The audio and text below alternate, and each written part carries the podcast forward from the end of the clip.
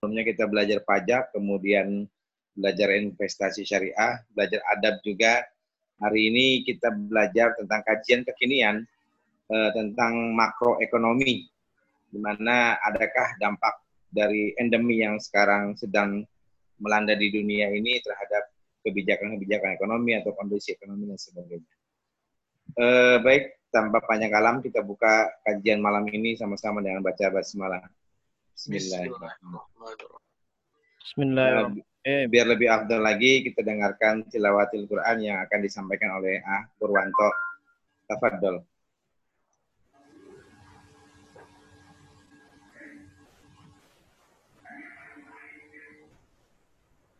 Assalamualaikum warahmatullahi wabarakatuh. Assalamualaikum warahmatullahi wabarakatuh. أعوذ بالله السميع العليم من الشيطان الرجيم بسم الله الرحمن الرحيم نون والقلم وما يسطرون ما أنت بنعمة ربك بمجنون وإن لك لأجرا غير ممنون وإنك لعلى خلق عظيم فَسَتُبْصِرُ وَيُبْصِرُونَ بِأَيِّكُمُ الْمَفْتُونُ إِنَّ رَبَّكَ هُوَ أَعْلَمُ بِمَنْ ضَلَّ عَنْ سَبِيلِهِ وَهُوَ أَعْلَمُ بِالْمُهْتَدِينَ فلا تطع المكذبين ودوا لو تدهن فيدهنون ولا تطع كل حلاف مهين هماز مشاء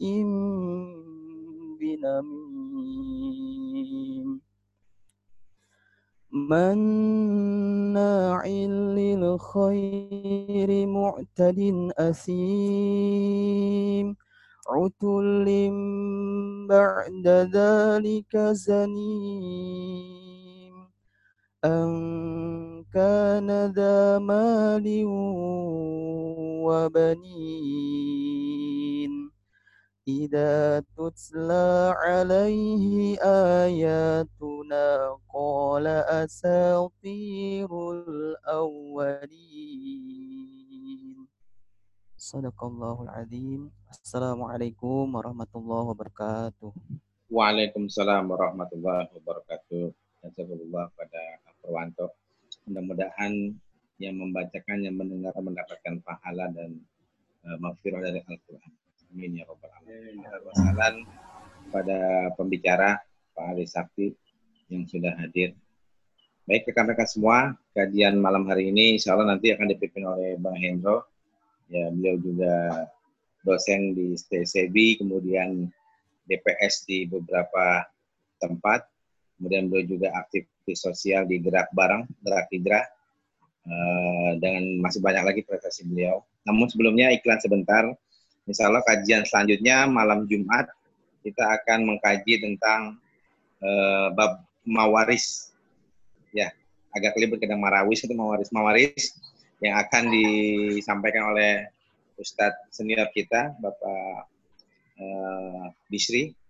Karena teman-teman semua nanti Insya Allah mulai hari Rabu dan Kamis kita akan share link Zoom-nya dan berharap teman-teman semua tetap bergabung. Stay di kajian I S A S. Tanpa panjang kalam, saya saya lempar amanah ini kepada Bapak Hendro Wibowo, calon dokter dari Malaysia. Tafadhol. Bismillahirrahmanirrahim. Assalamualaikum warahmatullahi wabarakatuh. Warahmatullahi wabarakatuh. Alhamdulillah wa syukurillah wa la hawla wa la quwata illa billah. Rabbi israh li sadri wa yassir li amri wahlul uqadatan min lisani yafqahu qawli.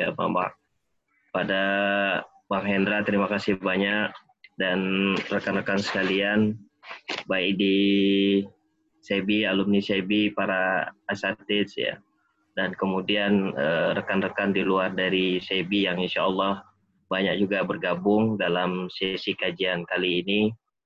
Sebelumnya kita eh, apa? Kita lafazkan Al-Fatihah kepada salah satu guru kita yang telah wafat mendahului kita, Kiai Haji Doktor Azami Sami'un Jazuli. Kita awali dengan Al-Fatihah. A'udzubillahi minasyaitonir rajim. Bismillahirrahmanirrahim. Alhamdulillah rabbil alamin. Iyyaka na'budu wa iyyaka nasta'in. Ihdinash shiratal mustaqim, shiratal ladzina an'amta 'alaihim. Mudah-mudahan Allah berikan husnul khotimah kepada beliau dan keluarga yang ditinggalkan diberikan ketabahan. Rekan-rekan eh, sekalian, jadi kita menarik pembahasan pada malam hari ini eh, yang insya Allah disampaikan oleh Doktor Ali Sakti, eh, S satu di Unpad, S dua di U I A Malaysia, dan S tiga-nya di U I, terkait dengan ekonomi dan terkait eh, disertasinya tentang Islamic microfinance ya, Ustaz ya. Insyaallah, dan mudah-mudahan eh, pada malam hari ini kita coba mengkaji terkait dengan eh, dampak ekonomi dan bagaimana eh, pasca recovery dari pandemi eh, COVID sembilan belas ini, dan ini sangat luar biasa.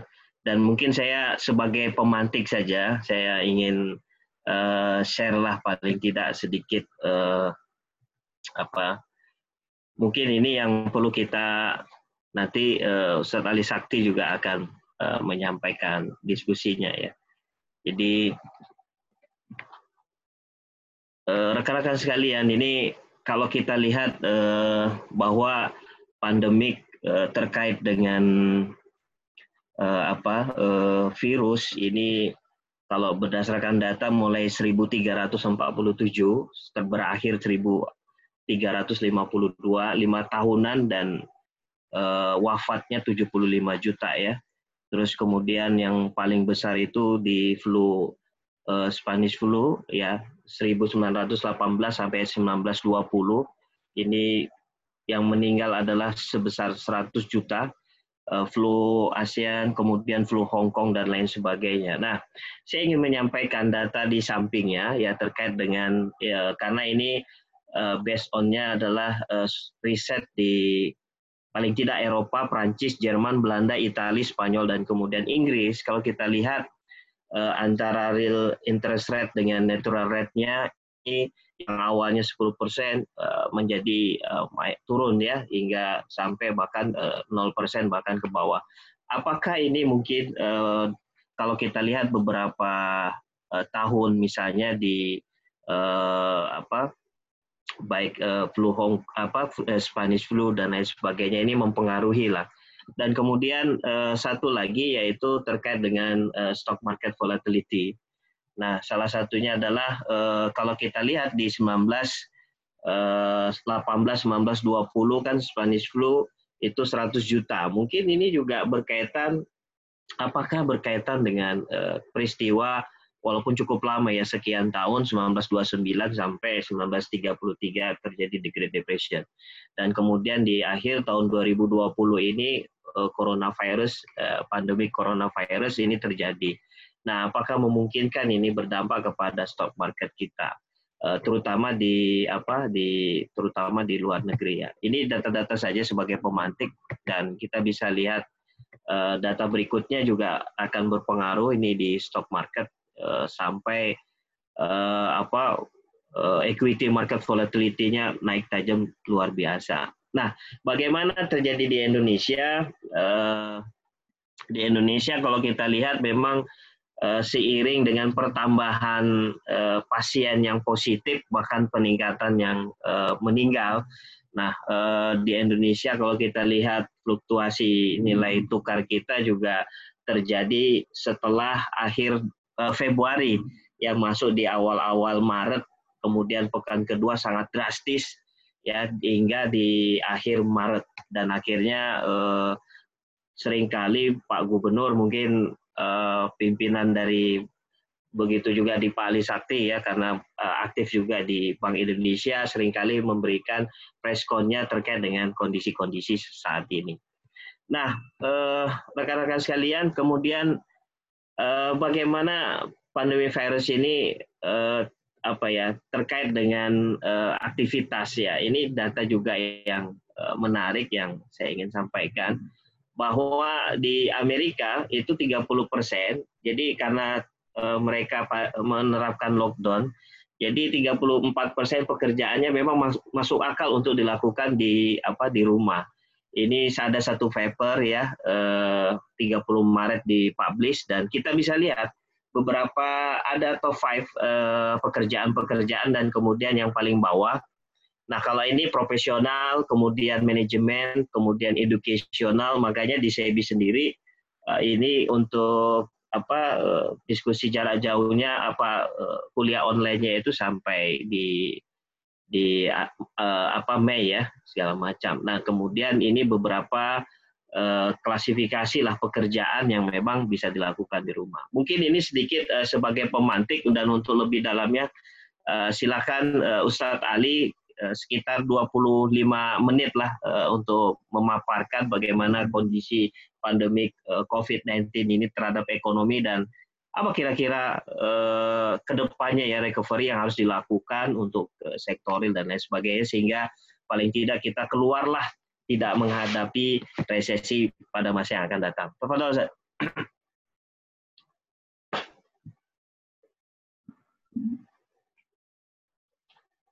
Jazakallahu khair. Bismillahirrahmanirrahim. Assalamualaikum warahmatullahi wabarakatuh. Waalaikumsalam warahmatullahi wabarakatuh. Jazakallahu khair buat Pak Hendro dan Sebi yang bisa memberikan waktu buat Nah, ikhwatifillah, buat rekan-rekan. Saya lihat ada Pak Dadang di sini. Pak Dadang, kumaha Damang? Alhamdulillah Ustaz, saya berkah nih. Assalamualaikum, insyaallah. Sama kita mantu. Eh, ada Pak Aziz Yuring langsung ke ininya, ya. Eh.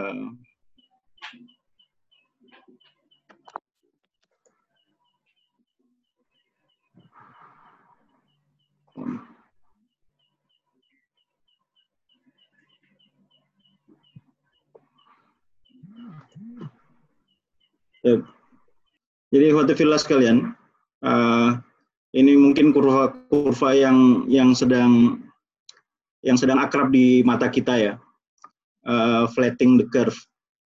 Kalau flattening the curve ini sebenarnya tergantung pada asumsinya, ya, kita melakukan sesuatu atau tidak gitu. Semakin banyak yang kita lakukan, harapannya kurvanya semakin landai gitu, semakin landai. Cuma kalau kita padankan dengan uh, kondisi ekonomi, itu juga sama. Semakin curam kurvanya, maka akan semakin uh, jurang krisis itu semakin dalam. Kalau kita uh, flattening the curve untuk yang uh, atas, sorry, untuk yang atas ini, maka yang bawah juga akan flat, flated gitu, ya. Yang ini adalah krisis. Uh, apa bisa dikatakan infeksi penyakit, kalau yang ini infeksi ekonomi. Ya. Jadi memang beberapa beberapa literatur sudah menyatakan bahwa uh, kondisi saat ini itu sudah cross border dan saling berkait dengan korelasi yang sangat kuat, yaitu masalah pandemi secara kesehatan dan masalah ekonomi. Sehingga kalau ekonominya mau sehat, ya disehatkan juga pada sisi uh, pandeminya gitu. Jadi apa yang ada di atas ini, iwatifillah, ini menjadi asumsi perbaikannya, menjadi asumsi untuk perbaikan yang bawah. Ya, makanya ada yang menyebutkan uh, nanti kita lihat apakah kebijakan itu akan membuat uh, kurva yang bawah ini, apakah dia berbentuk U, berbentuk V, atau berbentuk L. Ya. Kalau dia berbentuk V, dia semakin cepat untuk pulih. V itu uh, curam ke bawah, tapi langsung cepat ke atas gitu ya. Kalau U, ada ada ada periode landai di mana dia sebenarnya dimaknakan uh, apa lambat untuk recovery. Tapi kalau L, betul-betul gagal, kebijakannya nggak bisa mengangkat situasi. Atau kalau kemarin diskusi dengan kawan-kawan di di World Bank, katanya dia katakan uh, ada Ru, kalau antum pernah baca bukunya mister Doom gitu ya, nah, Nouriel Roubini. Kalau Nouriel Roubini katakan shape-nya sekarang bukan U, bukan L, bukan V, tapi I. Ya artinya ke depan itu belum kelihatan mau recovery atau tidak. Jadi dalam beberapa bulan ke depan ini memang terjun bebas semua. Jadi sehingga itu yang disebut dengan uh, E-shape ya. Mau V-shape, U-shape, atau L-shape, dua bulan atau tiga bulan ke depan itu semuanya terjun bebas. Belum tahu kapan mau recovery, karena apa? Karena dia bergantung dengan kurva yang atas. Nah, kurva yang atas semuanya baru nebak-nebak gitu. Ya. Karena belum ada yang bisa memberikan uh, data yang akurat berapa durasi wabah. Ya. Buat saya juga yang melihat data-data ekonomi, asumsi dasarnya harus juga disepakati dulu. Apakah memang uh, kita bisa recover cepat? Tapi itu syaratnya adalah kita bisa baca profil wabah. Sementara profil wabah cenderung tidak bisa dilihat karena pengambilan-pengambilan keputusan yang tidak cepat dan bahkan tidak jelas. Ya. Saya ambil contoh ya, ketika ada asumsi bahwa wabah ini tidak cocok pada situasi panas, maka itu asumsi itu asumsi kuat itu. Tapi kalau salah fatal, ya. Kalau salah fatal, karena dengan asumsi bahwa uh, cuaca panas mampu menghambat wabah, mampu menghambat virus, maka tentu saja formulasi kebijakannya tidak perlu lockdown, uh, masyarakat bisa mobilisasi secara bebas. Dan itu semakin tidak bisa membaca pola wabah, karena semua orang bisa melakukan aktivitas. Kalau kita ambil posisi berhati-hati, seperti mengambil keputusan karantina atau lockdown, atau apapun namanya, yang membuat semuanya berhenti, maka kita tahu dalam jangka waktu tertentu, pusat-pusat wabah ada di mana. Karena kita langsung bisa identifikasi siapa yang terkena dan siapa yang tidak. Gitu. Ya. Tapi memang itu sacrificing-nya adalah masa karantina itu ekonomi akan ada pada level yang sangat mendasar, sangat basic, ya semuanya freeze. Pemerintah cuma bisa menjamin agar roda ekonominya berputar pada level, pada tingkat yang sangat-sangat dasar.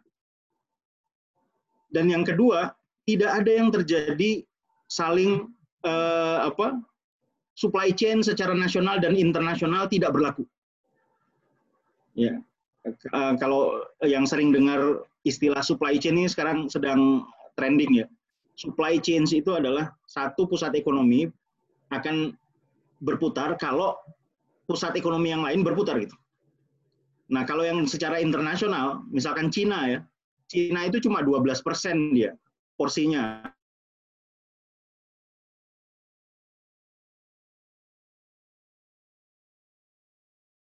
Terhadap menjadi penghubung dari aktivitas yang ada di Eropa maupun yang ada di Amerika. Ya, dia menghubung. Jadi kalau dia freeze di sini, dia stop di sini, maka yang banyak yang lainnya juga akan stop. Saya ambil contoh kecil ya. Kalau banyak perusahaan teknologi Amerika itu spare part-nya dibuat di Cina karena murah. Kalau ini berhenti, ya pabrik-pabrik di sini berhenti karena semua uh, karya karyawannya harus di rumah atau kota-kota dari pabrik itu lockdown, maka dia nggak akan mendapat supply. Maka dia juga ikut berhenti. Begitu juga dengan produk-produk yang lain. Nah, di Indonesia apakah bisa seperti itu? Tergantung datanya nanti. Oke.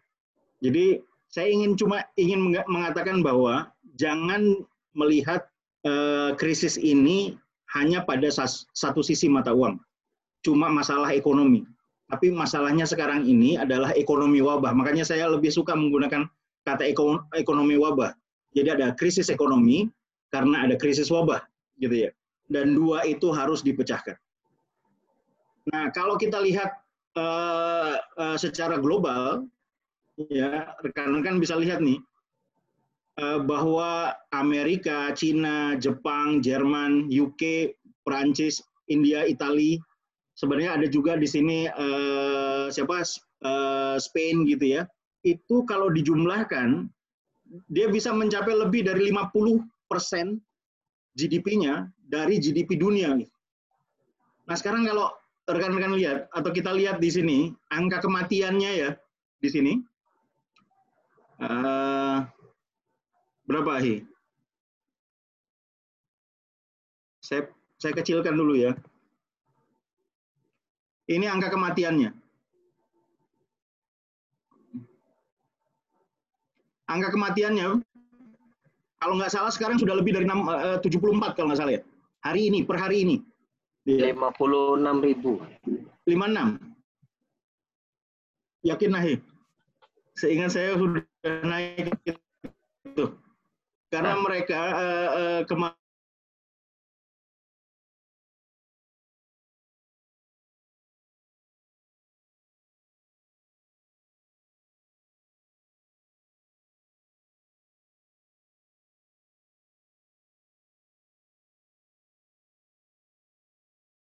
U S A, Italia, Spain, Jerman, Cina, Prancis. Jadi ini kalau Anda jumlahkan saja, ini kita jumlahkan di sini aja, ya, itu lebih dari lima puluh persen.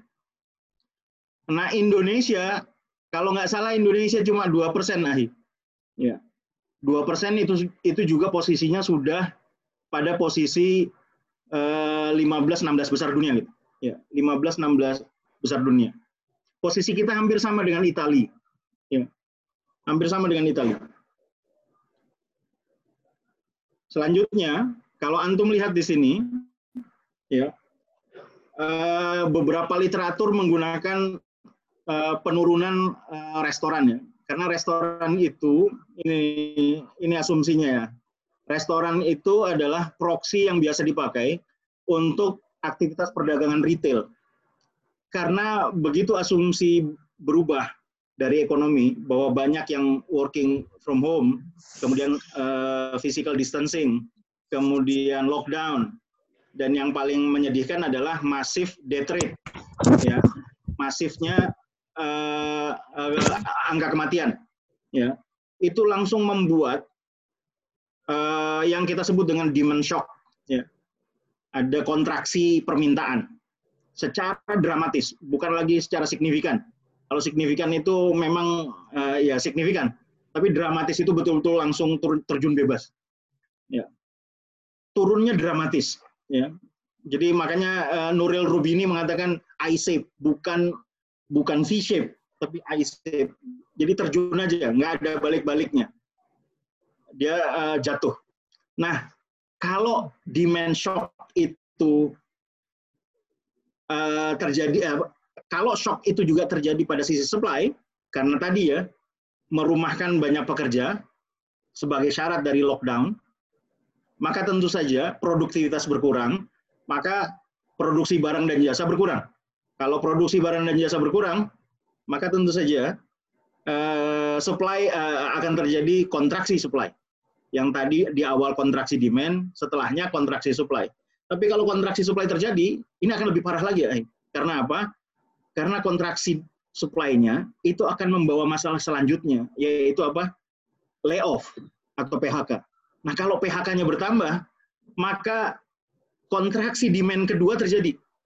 Itu itu yang kita sebut dengan uh, ini ya, uh, kontraksi berganda. Demand, supply, demand, supply. Jadi bayangkan, nah, turun sangat drastis. Makanya nanti kondisi ini kalau dibenturkan dengan kebijakan yang diambil oleh pemerintah, wajar kalau ada yang menilai eh, misalkan insentif pajak jadi nggak ber nggak nggak terlalu efektif. Karena apa? Ya demand-nya sudah nggak ada, ya demand-nya sudah nggak ada. Jadi harus eh, apa? Ha, harus tepat melihat melihat eh, eh, kondisi lapangan. Kemudian juga eh, impact kepada Asia ini brandingnya jadi jadi tidak begitu bagus karena epicentrumnya ada di Cina ya. Sehingga negara-negara yang ada di menjadi tetangga Cina itu kemudian eh, terimbas sebagai eh, pusat eh, pusat dari wabah juga. Meskipun kalau kita lihat data yang tadi ya, data yang ini epicentrumnya itu sekarang sudah berubah ke Amerika dan Eropa. Ya. Eropa dan Amerika. Terlepas dari fakta bahwa banyak yang menyangsikan uh, data yang diberikan Cina itu apakah datanya betul atau tidak. Tapi yang menarik adalah selain Cina, uh, Korea Selatan, Jepang, uh, Taiwan, uh, Singapura, dan beberapa negara Asia, itu nampaknya bisa mengendalikan wabah.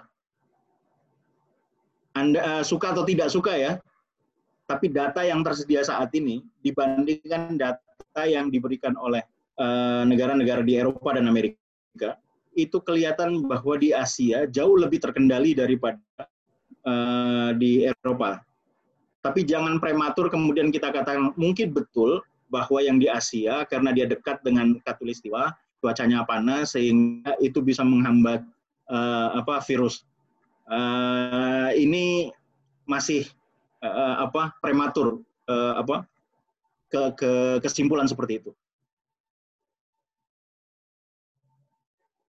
Nah, bagaimana impact-nya iwatifillah? Ini saya ambil dari McKinsey ya. Uh, sektor turis, uh, transportasi, otomotif. Kalau yang oil and gas biasanya lebih pada karena lockdown, jadi eh, permintaan jadi menurun. Karena sementara yang yang terakhir terkena mungkin nanti adalah consumer product. Ya. Eh, ini saya lihat kajian-kajian eh, ini lebih banyak dilakukan oleh negara-negara develop ya, bukan developing country tapi developed country, sehingga Um, petanya atau mappingnya mungkin agak sedikit berbeda. Nanti kalau kita lihat Indonesia, uh, seperti banyak rekan-rekan sudah tahu dari beberapa uh, apa beberapa sumber, ya Indonesia kebanyakan U M K M atau U M K lah ya, mikro kecilnya. Maka kondisinya jadi tidak seperti ini. Nanti kita lihat. Nah ini ikhwatifillah. Jadi epicentrumnya awalnya ada di Cina, sekarang sudah berubah karena eh, angka kematian jauh lebih dahsyat lagi terjadi di Amerika dan Eropa. Ya. Kalau Amerika bahkan dikatakan dua ribu sampai tiga ribu sendiri cuma ada di New York gitu. Kita kita bisa bayangkan itu, hanya ada di New York. Yang lainnya seperti apa? Eh, begitu juga dengan yang ada di eh, Eropa yang berpusat di Italia dan Uh, Spanyol, ya. Meskipun Prancis dan Jerman juga mulai ribuan. Nah, banyak pakar mengatakan developing economies itu akan menghadapi resiko yang lebih tinggi lagi daripada negara uh, Eropa.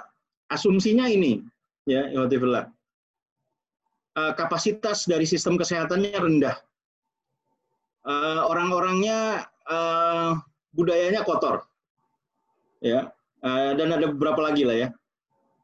Cuma saya agak sedikit menyangsikan ini nih, ya. Nanti kita lihat kenapa ya. Ya, apakah memang kapasitasnya rendah, kemudian dia menjadi resikonya lebih tinggi? Karena kita lihat, misalkan ya, yang menyerang di Italia atau Spanyol atau Amerika itu sistem kesehatannya jauh lebih lebih bagus atau lebih sophisticated ya, lebih canggih daripada Cina. Tapi kenapa dia lebih tinggi? Ada yang menghubungkan dengan peta demografinya. Karena peta demografi di Italia dan Spanyol itu masyarakat seniornya jauh lebih banyak gitu ya. Lebih gemuk. Lebih gemuk tiga puluh tahun sampai ke tujuh puluh tahun. Uh, sementara yang Asia biasanya bentuknya piramida, yang atas sedikit, yang paling gemuk itu ada di uh, usia produktif. Ya mungkin seperti itu, tapi nanti kita kita akan lihat dalam kurun satu dua bulan ke depan, apakah memang asumsi ini betul atau tidak.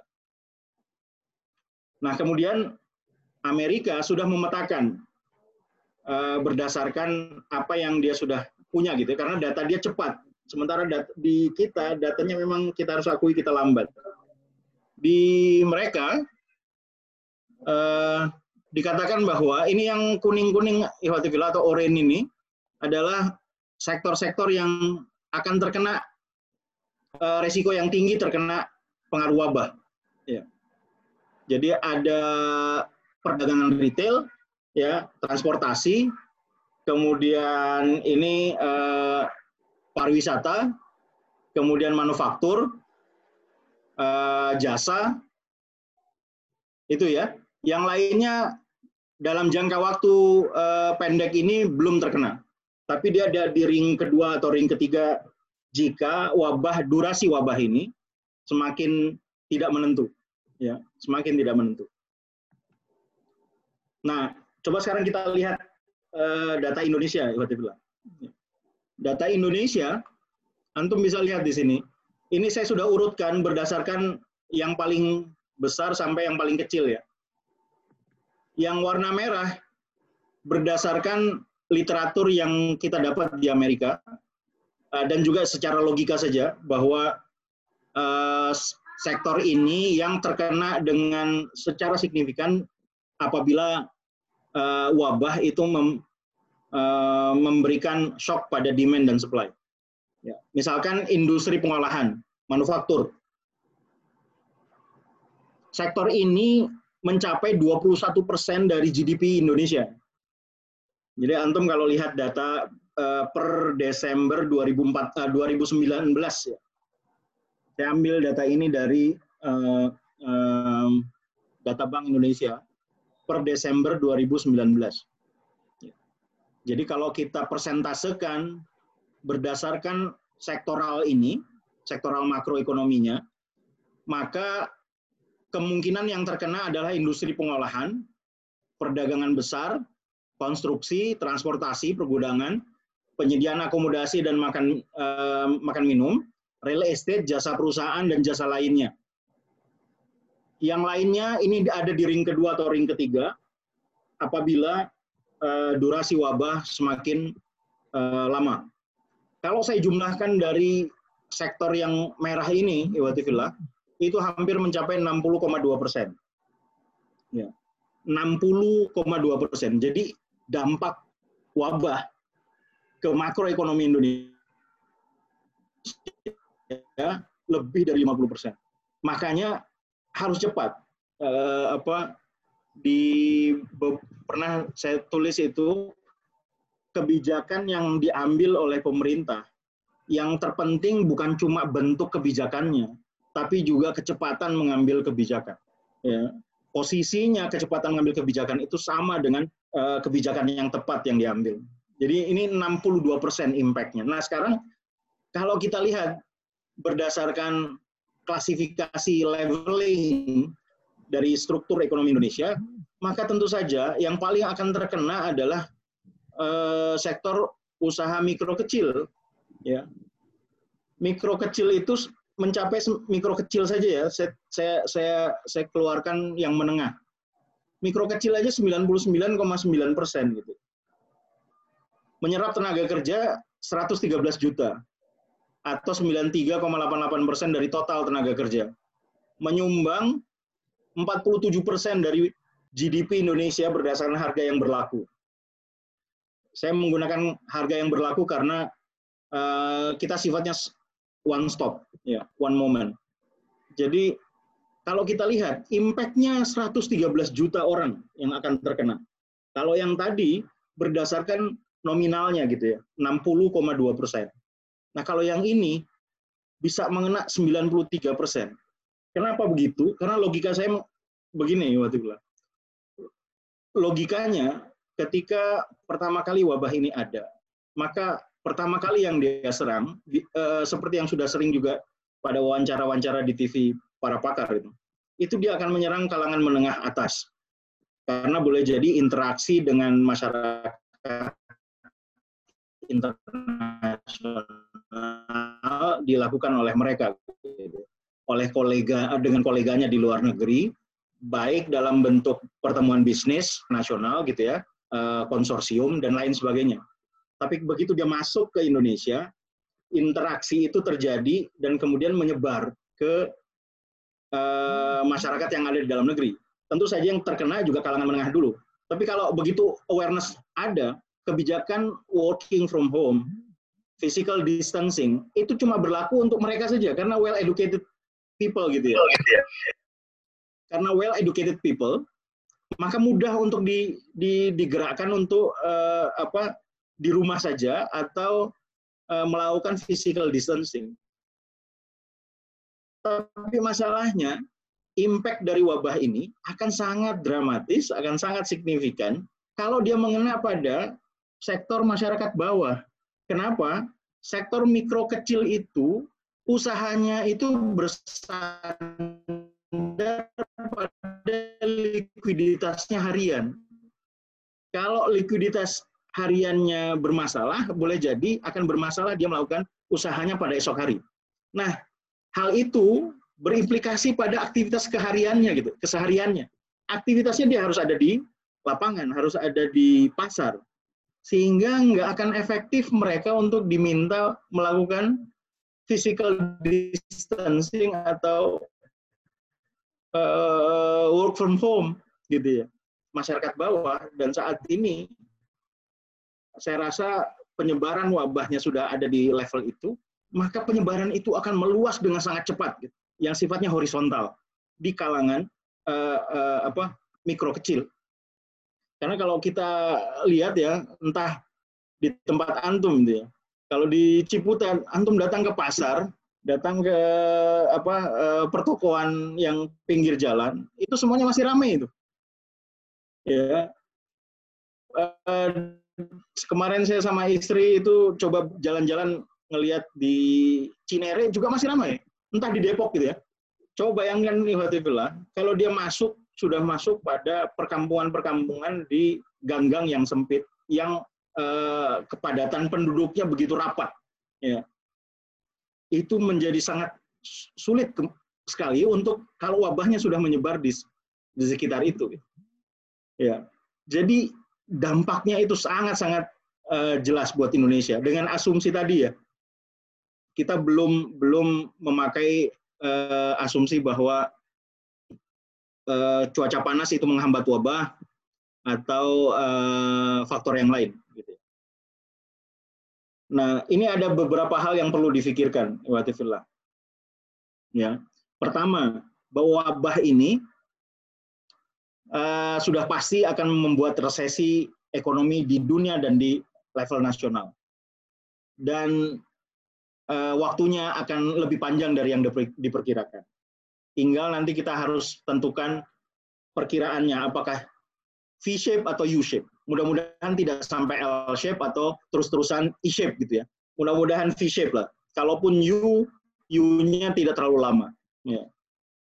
Uh, kemudian beberapa yang perlu diperhatikan. Ingat Ahi, dalam ekonomi, angka pengangguran itu akibat krisis, ya, dari banyak krisis yang terjadi. Kalau sudah ada pengangguran terjadi, kebangkrutan pada sektor usaha, itu menurunnya bisa tajam, tapi eh, apa, pengangguran maksudnya pengangguran meninggi atau membanyak itu cukup cepat terjadi, tapi untuk menguranginya sangat susah. Butuh waktu yang sangat panjang untuk bisa pulih kembali. Jadi eh, ini jadi beban buat pemerintah, jangan sampai terlambat mengambil keputusan. Karena kalau semakin terlambat, jurangnya semakin dalam dan agak susah untuk diperbaiki. Ya, kebijakan yang tepat bukan hanya menghambat eh, apa yang tidak tepat, bukan hanya menghambat pemulihan, tapi juga dapat memperparah kebangkrutannya.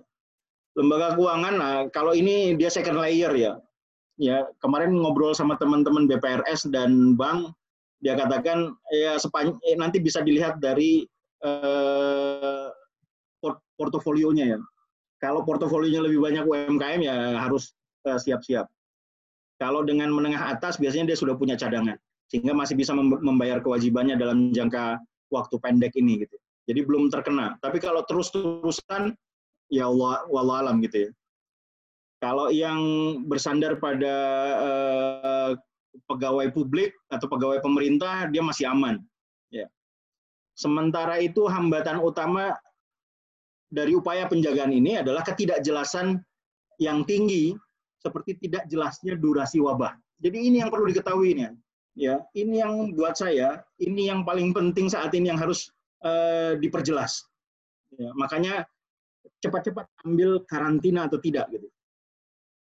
Terlalu panjangnya birokrasi dari kebijakan yang harus diambil. Ya, kita sudah sudah sama-sama paham nih. Begitu susahnya ambil kebijakan di Indonesia ini karena birokrasinya ya. Siapa yang ada di atas dan siapa yang harus diajak bicara gitu. Kapasitas pelaksana kebijakan, nah ini ini salah satu idiosinkretik dari krisis yang terjadi saat ini. Idiosinkretik itu apa? Parameter atau faktor yang melekat pada satu krisis dan tidak ada di krisis yang lain, yaitu apa? Kapasitas pelaksana kebijakan yang dalam krisis saat ini tidak ada di tempat. Ya karena apa? Karena wabah. Krisisnya adalah krisis ekonomi dan wabah. Kalau kemarin krisis moneter sembilan puluh delapan atau krisis ekonomi, keuangan global tahun dua ribu delapan, titik pentingnya ada di resepnya, resep pengambilan kebijakan, bentuk kebijakan yang mau diambil. Tapi sekarang bukan cuma bentuk kebijakan, tapi siapa yang mau melakukan kebijakan. Karena kebanyakan pegawai yang ada di publik maupun di private tidak ada di tempat. Ya. Semuanya, semua kebanyakan mengambil posisi untuk working from home gitu ya, atau physical distancing, sehingga efektivitas untuk melaksanakan kebijakan itu menjadi pertanyaan. Uh, saya kemarin juga ngobrol dengan kawan uh, yang paham tentang itu, dia cuma bertanya ringan saja, itu empat ratus lima triliun yang sudah disiapkan, implementasinya gimana? Yeah. Uh, uh, pertanyaannya sederhana, tapi kondisi saat ini susah menjawab itu. Nah, kalau boleh saya, ini mungkin udah slide-slide terakhir ya. Jadi, kalau saya bisa petakan, bahwa kalau krisis terjadi pada ekonomi normal, antum bisa langsung merujuk pada pada teori-teori ekonomi yang ada. Nah, ya. Silahkan merujuk pada semua resep yang ada yang pernah pernah disampaikan oleh pakar. Tapi masalahnya, ekonominya tidak normal. Sekarang ekonominya ekonomi wabah. Ada asumsi yang berubah, ada ini physical distancing, work from home, massive day trade, lockdown, maka interaksinya berubah. Yang terjadi yang saya katakan ini double shock antara supply dan demand pada pada pada makroekonomi itu membuat tersedianya barang menjadi semakin sedikit, pasarnya semakin menciut. Dan uh, perkiraan saya harus di-stop pada level basic, ya, pada level basic, karena itu syarat dasar agar mesin ekonomi masih tetap jalan, ya. Oleh sebab itu perlu difahami, diketahui dulu profil wabahnya gimana, durasinya, lingkungannya, agar nanti kita bisa tahu bentuk interaksi ekonominya seperti apa. Lalu yang paling penting berdasarkan informasi ini, maka dilakukan formulasi kebijakan, ya, dilakukan formulasi kebijakan. Nah, buat saya yang ter, ter eh, nampak di depan mata, yang harus dilakukan oleh pemerintah adalah mendahulukan penyelamatan jiwa dulu, ya, kebijakan penyelamatan jiwa pada sisi pada sektor kesehatan, baru penyelamatan ekonomi, ya, baru penyelamatan ekonomi. Memang eh, apa yang saya rekomendasikan akan lebih uh, lebih dekat pada pengambilan kebijakan lockdown, ya, karena saya bersandar pada ini. Saya kalau kalau orang ekonomi tak harus tahu medannya gitu. Nah, berarti profil wabahnya harus jelas. Makanya yang ini harus dilakukan. Ya. Yang ketiga, eh, yang kedua, sosial ekonominya harus dilakukan. Pada saat-saat inilah kita akan lihat sektor ketiga ekonomi, yaitu social sector, itu akan muncul dengan sangat sangat dominan. Ya. Social economy. Secara individual, masyarakat, perusahaan dengan C S R-nya, itu pasti harus harus ikut menggerakkan atau mempertahankan tingkat permintaan pada level yang sangat dasar, karena engine dari ekonomi kan karena permintaan gitu. Jadi menjaga mesin ekonomi, karena ekonomi Indonesia itu mesinnya kan, tapi masalahnya seperti apa kalau semua orang itu physical distancing dan working from home, atau pada beberapa tempat ya, misalkan kayak di Amerika atau di di di Italia, death rate-nya sangat-sangat masif, ya, angka kematiannya besar sekali. Itu kan berarti misalkan yang yang saya tulis di di bawah ini ada dua puluh satu juta pemilik H P yang hilang. Itu kan berarti uh, hilang klien gitu, hilang pelanggan. Nah, dua dua dua faktor yang sangat penting saat ini adalah social sector dan teknologi. Ya. Kalau antum yang belajar uh, mikroekonomi dulu, belajar apa teori Cobb Douglas, ya, bahwa kuantiti dari produksi sebuah perusahaan akan sangat bergantung dari capital dan labor-nya. Tapi asumsinya, teknologinya tetap, ya, given constant. Nah, saat ini level teknologinya harus dinaikkan karena kita tidak bisa lagi mengandalkan capital dan labor. Ya, dia harus dinaikkan supaya tingkat produktivitas untuk memproduksi Q, ya, Q-nya itu tetap terjaga, setidaknya tidak turun terlalu drastis. Misalkan dengan apa? Ya, karena kita working from home, physical distancing, maka tadi transaksi-transaksi berdasarkan uh, apa elektronik dan digital harus disediakan platformnya oleh oleh negara, ya, oleh pemangku kebijakan. Nah, saat ini secara sporadis semua sudah melakukan itu, tapi tidak tidak ter, ter, apa, terencana secara terpadu, ya, terencana secara integratif. Nah, nanti kalau ini bisa dijaga, nanti kita bisa tahu tuh apakah recovery kita berbentuk V, U atau L, ya. Dan mudah-mudahan si V, ya. Kalau sudah kalau terjun sudah pasti. Cuma sekarang apakah kita bangkit bisa lebih cepat? Tapi saya pikir kalau Indonesia eh, sangat sangat punya potensi gitu, ya. Misalkan tadi, kalau kita pakai sosial ekonomi, Indonesia dikenal sebagai negara paling dermawan. Kemudian digital based transaction, kita punya penetrasi handphone sampai tiga ratus lima puluh lima juta.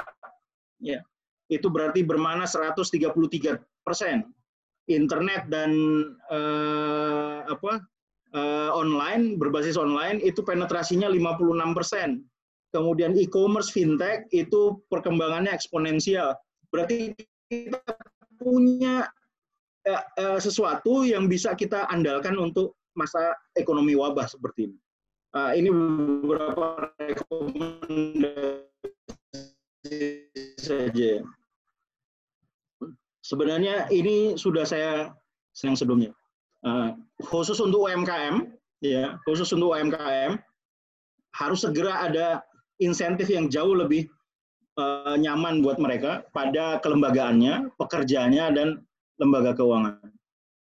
Karena untuk lembaga keuangan ini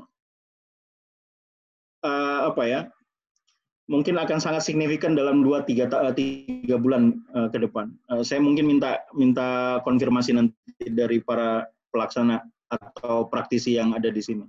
Kemudian memanfaatkan perangkat digital, seperti yang tadi saya sampaikan, kecepatan pengambilan kebijakan itu penting. Uh, itu saja yang bisa saya sampaikan. Uh, okay, mungkin terakhir, kalau nanti kita sudah bisa lakukan ini, percayalah teman-teman, tadi yang saya katakan bahwa kita akan naik satu level pada penggunaan teknologi, sebenarnya itu nanti akan merubah juga wajah interaksi ekonomi, uh, bukan cuma Indonesia, tapi dunia ke depan. Ketika kita merasa nyaman seperti ini, ya, melakukan seminar, lokakarya, meeting, menggunakan basis digital, maka sebenarnya kita tidak perlu lagi datang ke kantor. dan kenyamanan itu bisa jadi bertahan setelah wabah gitu. Uh, artinya banyak waktu yang kemudian bisa kita lakukan untuk banyak hal ya, tanpa mengurangi produktivitas. Itu mungkin yang bisa saya sampaikan, uh, Hendro. Oke, okay, uh, syukur Ustaz. Uh, menarik tadi mungkin yang terkait dengan apa uh, ini ya, uh, alur terkait ekonomi wabah yang lebih kepada bentuk apa formulasi kebijakan itu kan, kalau kita bisa katakan lebih kepada makosid tadi ya, hifzun nafs, perlindungan jiwa, jadi memang harus diselesaikan, dan eh, hifzul mal ya, bagaimana terkait dengan sosial ekonomi. Saya persilahkan pada rekan-rekan sekalian yang ingin bertanya. Assalamualaikum Bang. Salam warahmatullahi wabarakatuh. Dengan siapa ini? Amil Bang. Saat kami kami halo halo. Aneh pertama nih Sat, mungkin ini Sat, uh, banyak info-info yang masuk juga ya, yang aneh dapat itu bahwa ini ada yang bermain gitu loh terkait virus ini. Nah itu apakah benar atau enggak? Tapi nyatanya ya di Amerika aja kena, Eropa juga kena gitu loh. Nah, oh. terus maksudnya terkait, teori konspirasi ya? Betul betul itu ter terkait ini juga resetting mata uang Sat. Ada infonya bahwa nanti akan direset lagi, uang-uang kita yang berdasarkan atas emas itu akan berubah lagi seperti itu. Nah itu yang pertama. Yang kedua, eh, terkait lockdown ini kira-kira seperti apa ya Sat ya? Terutama resiko-resikonya yang berdampak terhadap ekonomi dan keamanan gitu loh. Apakah kita memang harus, kalau tadi aneh dengar dari Ustadz kan malah jadinya ngeri juga kalau lockdown ketika nanti makin turun gitu loh.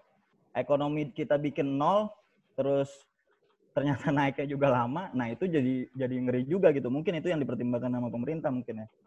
Seperti itu. Terus yang ketiga saat tadi Antum bilang perbankan itu adalah layer dua. Ternyata sekarang nggak jadi layer dua saat, jadi layer satu gitu loh. Karena ada pernyataan pimpinan kita yang terkena dampak ini boleh mengajukan restruktur gitu loh. Dan hampir itu nominalnya di bawah sepuluh miliar dan hampir rata-rata semuanya itu pengajuan gitu loh. Walaupun terdampak atau tidak, pasti pengajuan aja gitu loh. Seperti itu, Ustaz. Mungkin. Oke, oke. Padahal Ustaz Ali, tadi enam puluh lima ribu delapan ratus tujuh puluh delapan yang update terkini untuk yang wafat total. enam puluh tujuh? enam puluh lima ribu. Oh, enam puluh lima. Hmm.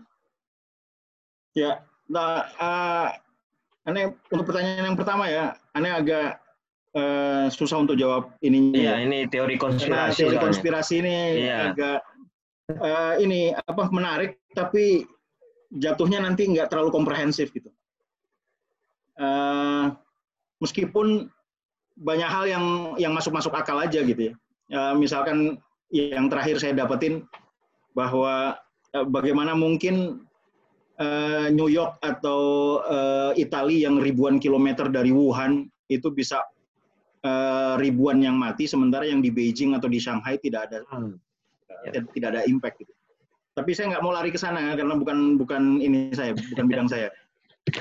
Uh, kemudian yang lockdown, kalau lockdown itu begini Ahi, lockdown itu memang sacrificing-nya adalah uh, menghentikan semua terang, uh, uh, aktivitas. Tapi lockdown itu bisa bisa levelnya e, di leveling gitu oleh pemerintah. Yang penting adalah orangnya tidak bergerak. Kan asumsinya ketika di di profil kesehatannya itu bahwa e, usia gejala umum dari wabah itu empat belas hari, mengena pada di atas enam puluh tahun usia e, manusianya. Kemudian dia tidak bergerak, yang bergerak adalah manusia, maka manusianya stay put. Sehingga si tenaga kesehatan itu kemudian bisa memapping di mana pusat-pusat wabah.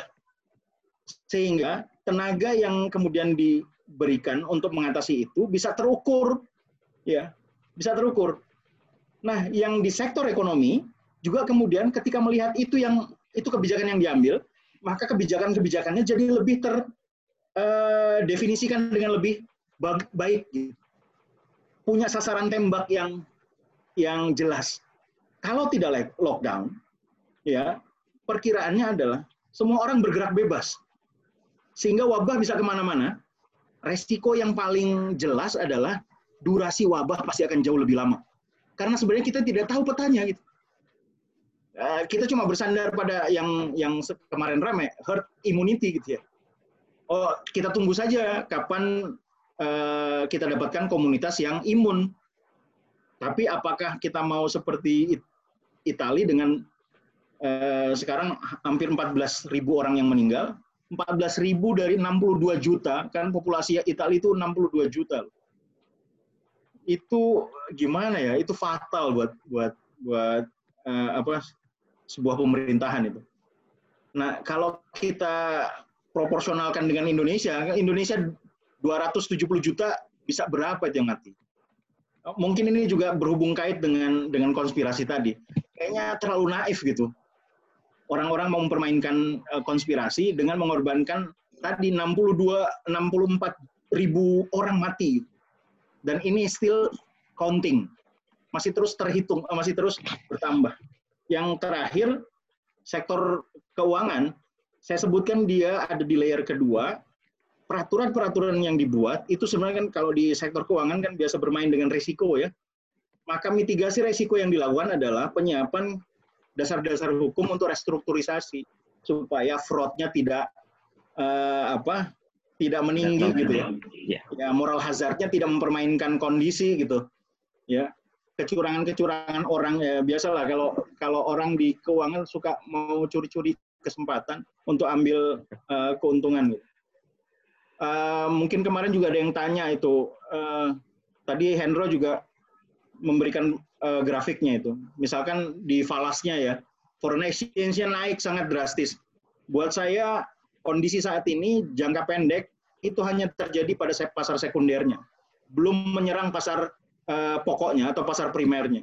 Pasar primer itu harga naik turunnya itu karena memang kebutuhan ekspor impor. Nah saat ini belum kelihatan dari sektor itu, dari dari faktor itu. Tapi faktornya lebih pada sekunder. Gitu ya? Oke, Sat, masih ada empat pertanyaan lagi uh, dari ya. Mbak Fida. Pertanyaan yang kedua, uh, bagaimana kaum menengah ke bawah ini? Apakah apa yang harus dipersiapkan nih untuk menghadapi ya tadilah paling tidak resesi ini dalam ekonomi? Ya, perkiraan perkiraan aneh dia. Uh, ketika dia menyerang dan pemerintah mengambil mengambil kebijakan karantina wilayah atau karan atau apapun namanya yang membuat uh, aktivitasnya menjadi terbatas, maka tentu saja secara individual masyarakat Uh, tetap pasti biasanya itu anjurannya ya, jangan panik lah. Yang kedua tentu saja uh, pemerintah harus memastikan semua transaksi untuk menjaga mesin ekonomi berjalan itu ada. Dan masyarakat diberikan informasi seterang-terangnya di mana bisa mengakses itu dan difasilitasi. Jadi buat saya apa yang dilakukan secara sporadis dan secara individual dari beberapa pemerintah daerah yang memberikan platform untuk transaksi online dan digital itu bagus tuh, ya. Apalagi ya. Kalau ternyata itu bisa dimas dimasifkan, ya. Maksud saya masif bukan cuma dilakukan oleh satu individu-individu gitu. Yang misalkan P D Pasar Jaya melakukan itu, kemudian eh, Kementerian Perikanan melakukan itu, kemudian eh, beberapa komunitas melakukan itu. Buat saya kalau sampai ada platform terpadunya di mana si apa penjual bisa buka lapak di sana, si konsumen juga bisa masuk di sana dan uh, delivery-nya, eksekusi pengantarannya itu juga bisa masuk ke sana. Misalkan Grab atau ojol gitu ya. Semuanya ada pada pasar itu, pasar tanda kutip gitu ya. Pasar maya itu. Saya pikir bisa lebih maksimal, ya. Makanya kalau inovasi-inovasi uh, itu bisa dilakukan akan sangat membantu. Yang kedua tentu saja ya saling peduli lah, ya. Terutama sama yang uh, sama yang ada di kelompok masyarakat bawah. Buat teman-teman disisir aja misalkan, jangan dulu ke teman, tapi ke keluarga. Apakah ada di antara keluarga antum itu yang ada pada posisi harus tetap keluar rumah untuk cari nafkah? Nah, antum harus hitung itu. Bagaimana meminimalkan dia keluar rumah dan kemudian kita kita yang mengisi kebutuhan mereka. Begitu ya? Oke, Ustaz. Uh, ini karena lintas profesi juga. Tadi yang kambil dari bankers, Mbak Fida, dosen, dan kemudian yang ketiga ini dari A S N nih, di Kementerian Pertanian. Mas Rizky, silakan Mas Rizky. Rizky Hermawan. Silakan. Mau bertanya? Ah, bagus ya. Suaranya. Bagus, tuh. Bagus. Silakan. To the point aja ya, karena ini cukup ya, banyak. Ya. Tapi, Ustaz, ini to the point nih, nggak perpanjang kalam. Gini, Ustaz, kekuatan negara kita berapa lama nih menghadapi COVID sembilan belas ini, Ustaz? Uangnya, uangnya punya nggak nih? Atau kan kementerian gimana? Ntar dulu, ini enggak, ini Ana memposisikan diri sebagai masyarakat. Oh, iya. Nah, dulu. Nah, yang kedua itu Ustaz tadi ya, pertama negara. Sebetulnya punya punya kekuatan nggak untuk, kalaupun ini, Ana melihat e, masyarakat kita tadi disebutkan juga kan kedermawanannya itu tinggi ya. Apa iya masa e, negara nggak hadir gitu, satu. Yang kedua, saat kondisi terburuk, seburuk-buruknya ini, apa yang akan terjadi nih di e, Indonesia ini, apakah e, akan terjadi, apa ya, bahasanya perang atau apa gitulah, atau rusuh misalkan di beberapa daerah. Chaos gitu ya. Nah, jauh seperti itulah. Nah, yang terakhir, uh, kira-kira, borong, ya? Yang kira-kira um, apa tadi sebetulnya masyarakat perkotaan sama perdesaan itu hmm. uh, sejauh mana kekuatan menerima kenyataan ini? Apakah uh, hanya diam karena kan dengan situasi kebijakan bekerja di rumah dan seterusnya, atau kita lawan tetap? Nggak uh, usah ini, kita lawan aja gitu, nggak usah dengerin. Oke, okay, udah ditangkap gitu ya. Mas Rizky, okay. Ya siap. Type -type. Ada empat ini, yang terakhir itu seberapa kekuatan uh, desa ya, karena memang uh, desa cukup punya potensi lah. Mana Ustaz? Ya, lahir. Yang pertama, kekuatan kekuatan kita sebagai negara itu kalau dalam makro hitungannya udah jelas, dilihat dari cadangan. Biasanya kan selalu melihat itu ya, cadangan cadangan eh, misalkan cadangan devisa kita berapa sih untuk bisa eh, eh, menjaga itu. Biasanya yang dipakai adalah ukuran cadangan devisa. Cadangan devisa kita itu kan seratus dua puluh something ya. Kalau diukur itu sebenarnya kalau semuanya nggak nggak punya kepemasukan, maka ukurannya itu. Dan ukuran itu bisa sekitar tiga sampai empat bulan eh, apa bertahan. Tiga bulan ekspor, eh sorry, tiga bulan impor. Ya. Ya, jadi semua kebutuhan masyarakat dipenuhi oleh negara. Itu uh, uh, hitungan teori resmi dari makroekonomi. Ya, jadi melihat dari kemampuan kita bertahan, jika masyarakat tidak punya apa-apa, maka negara yang menyediakan, maka kemampuan kita adalah tiga sampai empat bulan. Ya, dan itu sebenarnya sudah sehat. Ya, ukuran itu sudah sehat. Di bawah tiga bulan kita nggak sehat. Ya, kita risikonya tinggi. Yang saya nggak mau me, me, melihat hal yang lain gitu ya. Tapi yang pasti adalah apa? Ahi, tingkat penetrasi atau uh, uang beredar yang masuk di sistem keuangan kita kan masih banyak yang ada di, di lapangan ya. Nggak semuanya masuk di sektor perbankan atau uh, sistem keuangan. One. Nah, itu yang sebenarnya blessing in disguise buat saya. Jadi dalam kondisi seperti ini kita mengandalkan itu gitu, ya. Karena itu potensi juga untuk bisa berbagi ke banyak orang. Nah, Ane jawab dulu yang yang eh, eh, pertanyaan terakhir ya, karena itu berkaitan dengan dengan pertanyaan di atasnya. Jadi bagaimana dengan konstelasi antara kota dan desa? Ingat, wabah ini lebih menyerang ke kota, ya. Desa saat ini belum terkena. Dalam konteks eh, eh, apa eh, frekuensinya ya, kalau ada satu yang terkena itu kasuistis, tapi secara menyeluruh, secara general desa masih bisa bertahan, gitu ya.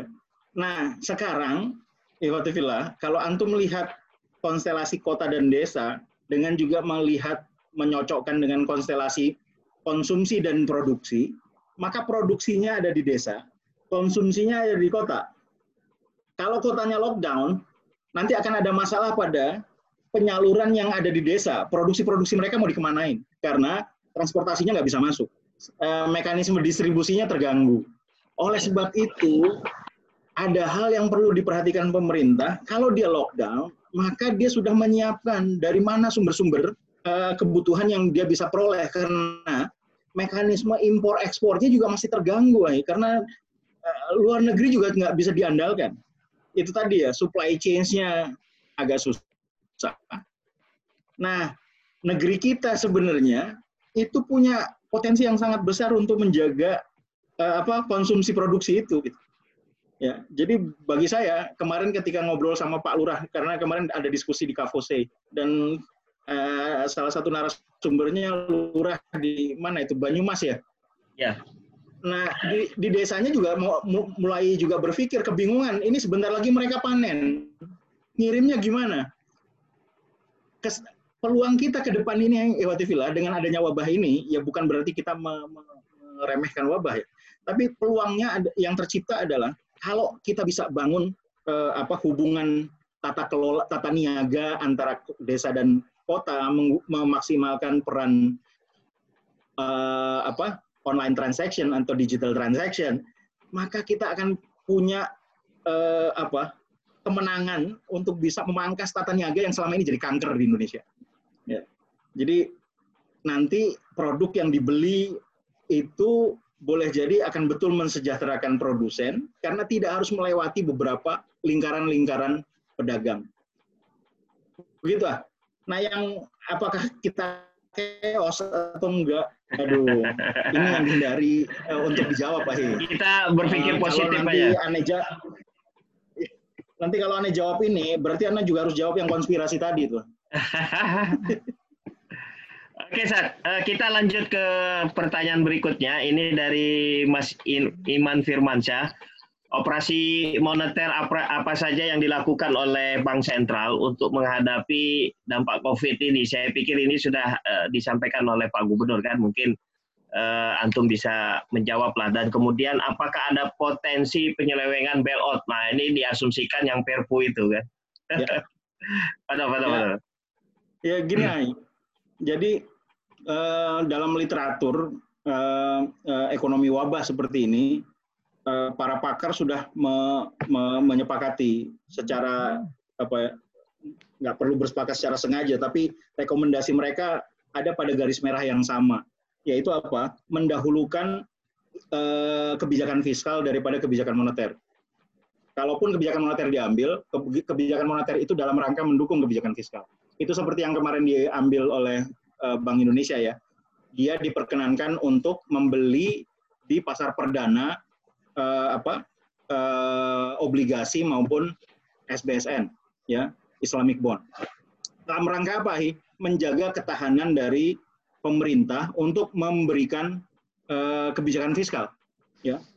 Tapi itu juga jangan kemudian antum pakai teori ekonomi normal bahwa kalau nanti Bank Sentral kucurkan uang berupa pembelian bond, maka uang beredar akan meningkat di masyarakat dan inflasi akan meningkat. Itu teori ekonomi normal.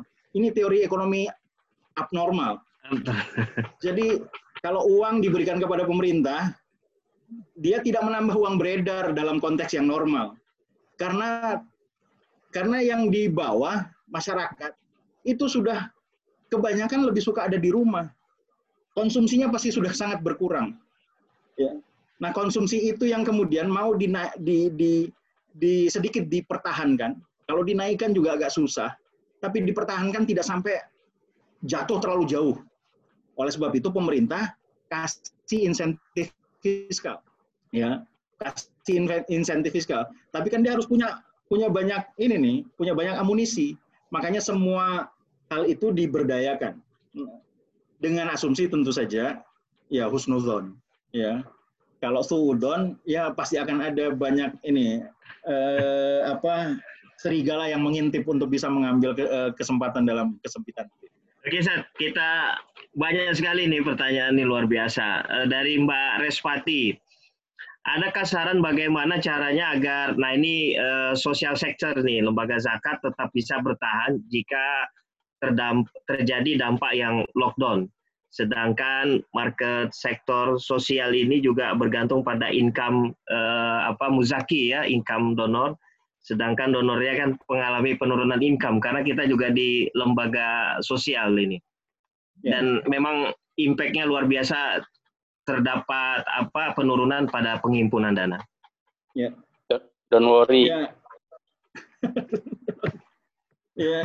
Ya, yeah, yeah, tentu saja ini jadi sebab akibat yang kalau nggak nggak positif, dia pasti akan sebab akibatnya semakin hari semakin ini spinningnya itu akan jatuh gitu. Bukan spinning yang uh, terjaga pada pace yang yang memadai atau mudah-mudahan meningkat. Tapi kalau salah, itu spinningnya jatuh gitu. Nah, harapan kita di sektor sosialnya itu bisa tetap bisa menjaga ini. Nah, kalau kita masuk di teori zakat kan ya, bahwa zakat ada itu dalam rangka menjaga purchasing power dari masyarakat lemah agar demand selalu terjaga dan pasarnya selalu running karena demand-nya selalu ada sehingga supply itu selalu berproduksi. Nah, sekarang yang kelompok yang tidak bisa kelompok yang uh, purchasing powernya menurun itu bertambah, gitu. Kalau dia bertambah, maka tentunya suntikannya harus diperbanyak. Tapi jangan juga uh, jangan cuma uh, apa uh, penanggulangan seperti itu konsepnya. Tapi juga harus mencari peluang. Kalau kemarin yang disampaikan oleh rekan yang di Kavose itu bagus sekali contohnya gitu ya. Ketika misalkan U M K M yang menjadi binaan-binaan dari lembaga keuangan, baik sosial maupun keuangan mikro, dia harus diberikan uh, wawasan bahwa bagaimana mengambil peluang dalam kondisi yang seperti ini. Seperti yang kemarin dicontohkan ya, ada U M K M yang tadinya uh, produksi baju muslim jadi berubah menjadi buat masker gitu. Dan itu uh, peluang yang bagus gitu. Yang tadinya jual makanan kemudian berubah menjual jual herbal. Karena me melihat tunt, apa demand yang meningkat dalam masa wabah. Jadi antum betul-betul jeli melihat apa yang diperlukan. Kalau antum biasanya jual air mineral, sekarang jadi air desinfektan kali. Wallahu alam bisawab, kondisi-kondisi itu bisa di, di, di, dicari. Ya, kondisi-kondisi itu bisa dicari. Kalau antum yang tadinya misalkan eh, cuma jadi eh, ojol gitu ya, kan bisa juga kemudian menjadi makelarnya amal soleh dari orang-orang agnia. Kekuatannya sekarang adalah kalangan menengah, perusahaan, dan pemerintah. Mesinnya di situ sekarang untuk mengucurkan uh, dana. Gitu, eh. Oke, uh, Mas Pramudia, silakan diberi kesempatan untuk bertanya. Waalaikumsalam, Ustaz. Salam warahmatullahi wabarakatuh. Ustaz Ali. Mas Bayu, siap, siap, siap. Wah, ini pengusaha ini. Betul, betul. Padahal, mudah-mudahan sehat semua nih, insya Allah di sini. Amin, amin, amin.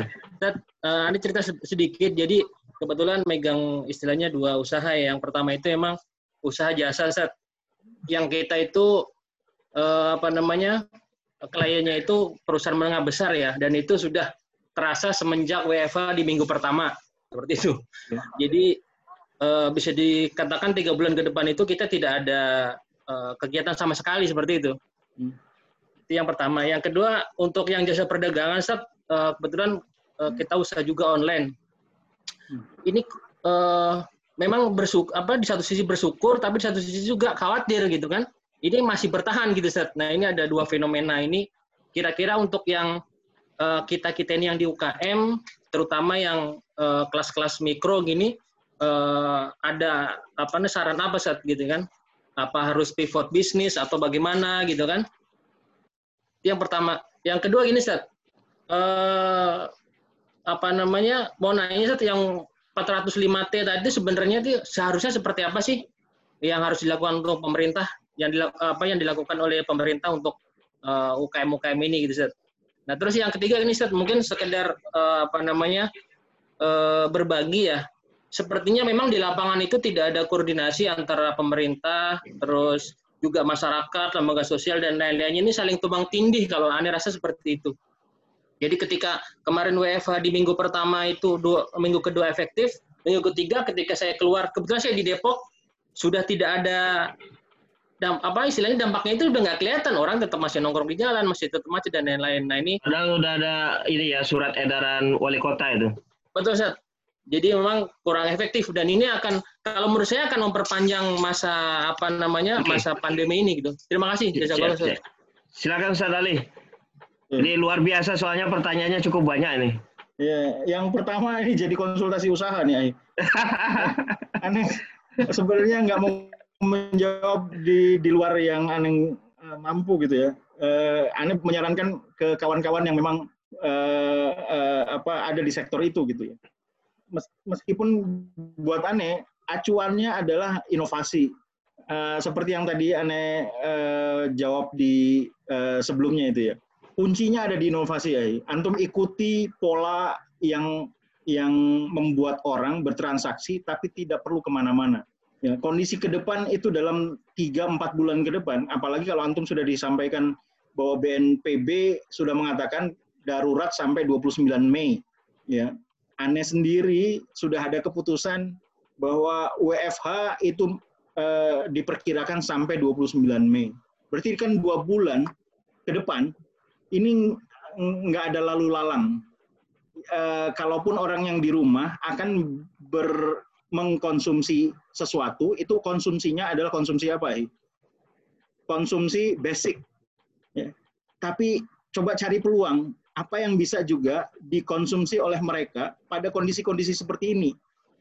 Coba bayangkan, kalau antum juga kan merasakan, kalau sehari-hari biasanya di luar, kerja dan e, beraktivitas, sekarang cuma ada di rumah, apa yang membuat antum kemudian butuh sesuatu? Pertama tentu saja bosen, dan bosen itu harus di di, di ini ahi, di apa diisi supaya nggak bosen. Nah kebutuhan-kebutuhan apa yang membuat orang nggak bosen? Saat ini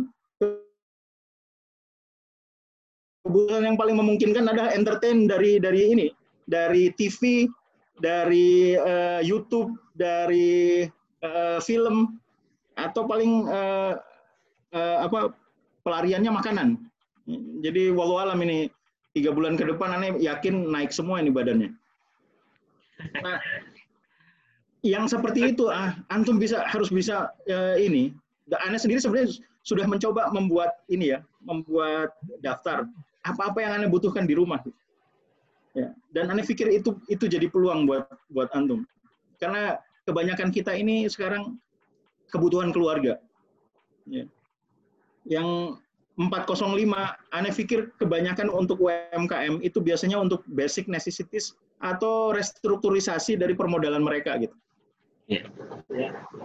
Biasanya itu ah, meskipun kalau aneh sebagai orang makroekonomis, karena tadi aneh sudah memberikan rekomendasi harus ada kebijakan di aspek kesehatan, baru ada ada kebijakan di aspek eh, apa ekonominya.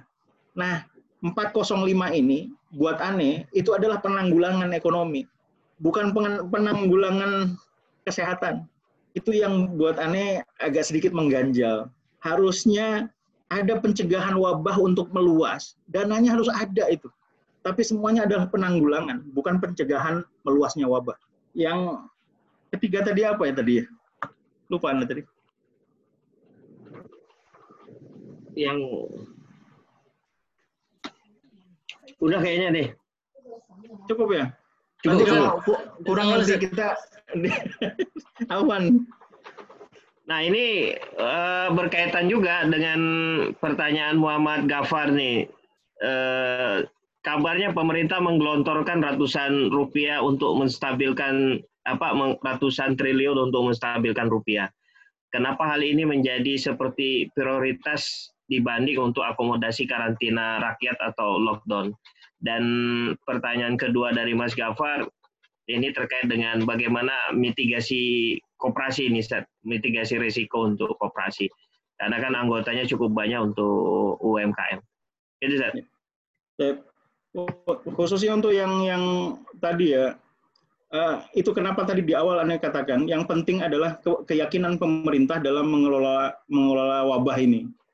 Jadi kalau dia sudah mengambil mengambil satu keyakinan, di mana keyakinan itu yang menjadi asumsi dari formulasi kebijakan, maka nggak heran kalau saat ini uh, kebijakan uh, apa kebijakannya jadi seperti ini, tidak lockdown, ya, karena ada kekhawatiran tadi ekonomi punya resiko akan menurun, padahal menurun itu sudah pasti, ya, menurun itu sudah pasti. Cuma yang nanti kita rugi adalah kita tidak bisa mengendalikan durasi wabah. Jadi sekali lagi ini ya, uh, kenapa pemerintah melakukan itu? Dia melakukan, mereka melakukan itu karena keyakinan uh, yang menjadi dasar dari pengambilan kebijakan. Jadi sekali lagi saya nggak bisa intervensi di situ.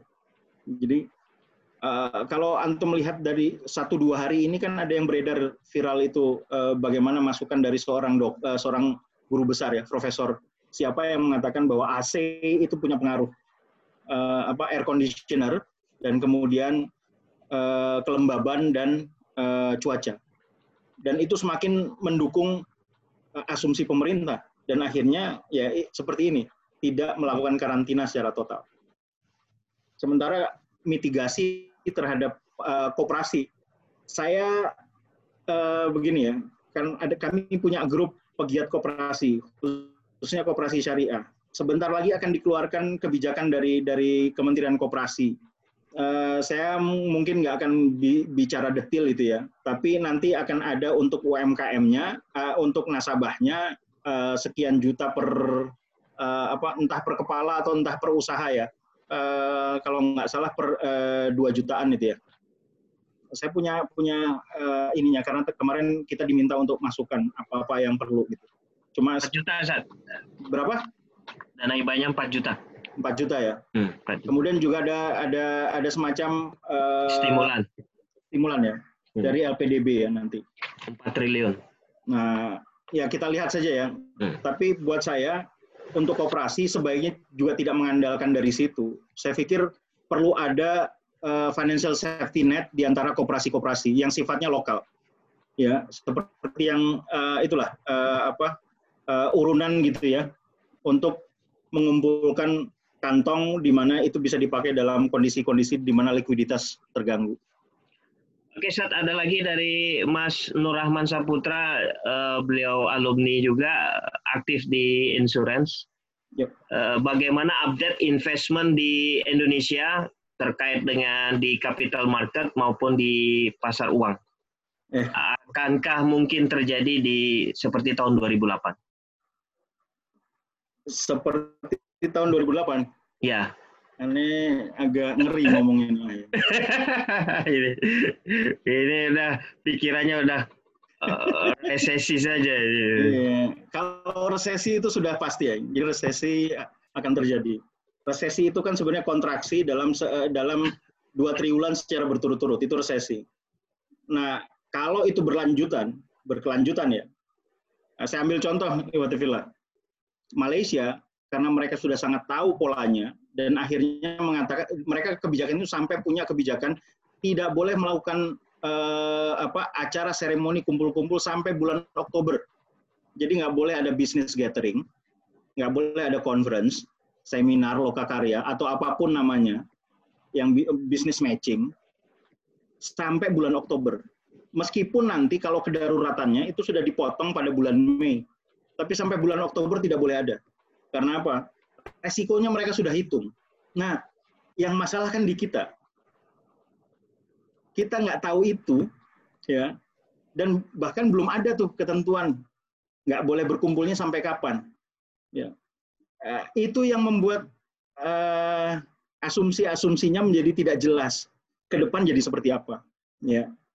Kalau merujuk pada apa yang terjadi di beberapa negara, minta maaf nih, capital market itu sangat sensitif dengan rumors, ya. Apalagi yang secondary market. Kalau yang primary market, kawan-kawan aneh itu sudah mengatakan bottomnya itu sudah masuk. Ya, kemarin Ana ngobrol sama teman-teman yang di uh, bursa dan yang menjadi pelaku di beberapa bank.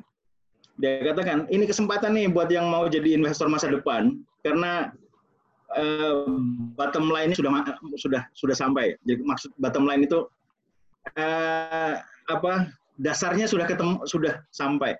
Ke depan pasti nggak akan turun lagi, pasti akan naik. Tapi cuma masanya kapan naik?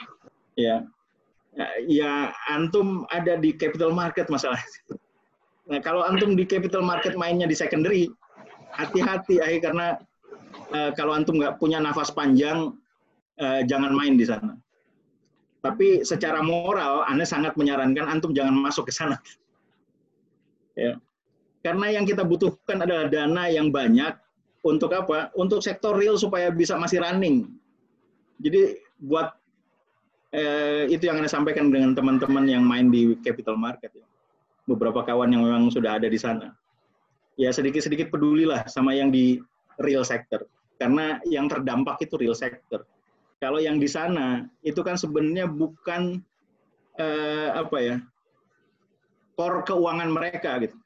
Itu paling simpanan atau apapun yang tidak masuk mengganggu cash flow keseharian mereka gitu. Jadi eh, agar agar ekonominya nggak terlalu banyak eh, mengambang, Anda pikir teman-teman yang di, di sana sebaiknya sedikit masuklah ke sektor real. Gitu ah, Afwan. Oke, Sugeng, ini uh, masih banyak pertanyaan dan sekarang menunjukkan oke. Pukul dua puluh satu dua puluh sembilan. Sepertinya kita coba lanjut dulu ya, menyelesaikan pertanyaan. Betul, betul. Dari Azmi ini, the, up, yang pertama adalah apa yang harus kita lakukan dari tingkah laku pemerintah yang masih kerja untuk ibu kota baru? Wah, ini... Dan Omnibus Law. Yang kedua adalah apakah benar ada pengaruh positif dari pembahasan R U U K U H P untuk penanganan ekonomi di situasi COVID sembilan belas ini? Uh, uh, pertanyaan pertama dan kedua rasanya yang bertanya jauh lebih tahu daripada yang ditanya. Ini. Oke. Okay. Ada yang nanya nih. Kita lanjut ya. Lanjut pertanyaan berikutnya ya. Dari Usama. Kebijakan moneter yang akan diterapkan seperti apa saat ke depannya, terutama terkait masalah penanganan pengangguran yang tinggi pasca wabah? Ya, Ifatullah, uh, sekali lagi ya, karena sedikit mengulang dari yang tadi, bahwa kebijakan moneter saat ini uh, membackup kebijakan fiskal. Ya, konteksnya seperti itu. Agar jangan sampai kebijakan fiskalnya dilakukan, uh, tidak efektif. Karena kebijakan fiskal dan kebijakan moneter itu kalau antum melihat teorinya di makroekonomi, itu seperti I S L M, Mahi. I S-nya itu fiskal, L M-nya itu moneter. Jangan sampai I S-nya uh, di apa diekspansi, tapi kemudian L M-nya dikontraksi. Itu jadi nggak efektif karena nggak nggak bergerak akhirnya. Nah, begitu juga kita harus tahu slope-nya itu apakah datar atau curam gitu ya. Kalau dia datar, maka pergerakan eh, eh, kebijakan fiskal akan jauh lebih efektif. Nah, itu yang menjadi tugas pemerintah. Kita ini sedang flat atau sedang curam. Ya. Dilihat dari sensitivitas. Curam dan tidaknya, jadi kayak kayak kurva itu ada slope, ada kemiringan, dan itu dipengaruhi oleh oleh eh, apa sensitivitas. Nah, sensitivitas kita di Indonesia ini itu sangat tinggi. Gitu ya, sangat tinggi ekspektasi eh, eh, terhadap satu kebijakan atau rumors itu tinggi sekali. Makanya kemarin itu antum tahu kan ya, ketika Menteri Keuangan menyampaikan eh, what if ada skenario berat dan berat sekali atau sangat berat, akhirnya ditangkap secara langsung, itu dianggap sebagai proyeksi. Proyeksi. Wah, itu rusak itu ahi. Ya, makanya berulang-ulang kali kita katakan bahwa itu what if. Dan kita tidak mau sampai ke sana. Tapi kalau kita do nothing, maka kita akan ke situ. Ya, kita nah, dalam konteks ini kebijakan moneter karena karena karena posisi yang sedang difokuskan adalah sektor real. Kebijakan moneter harusnya mendukung itu seperti apa? Uh, apa ya, suku bunga diturunkan. Yang kedua,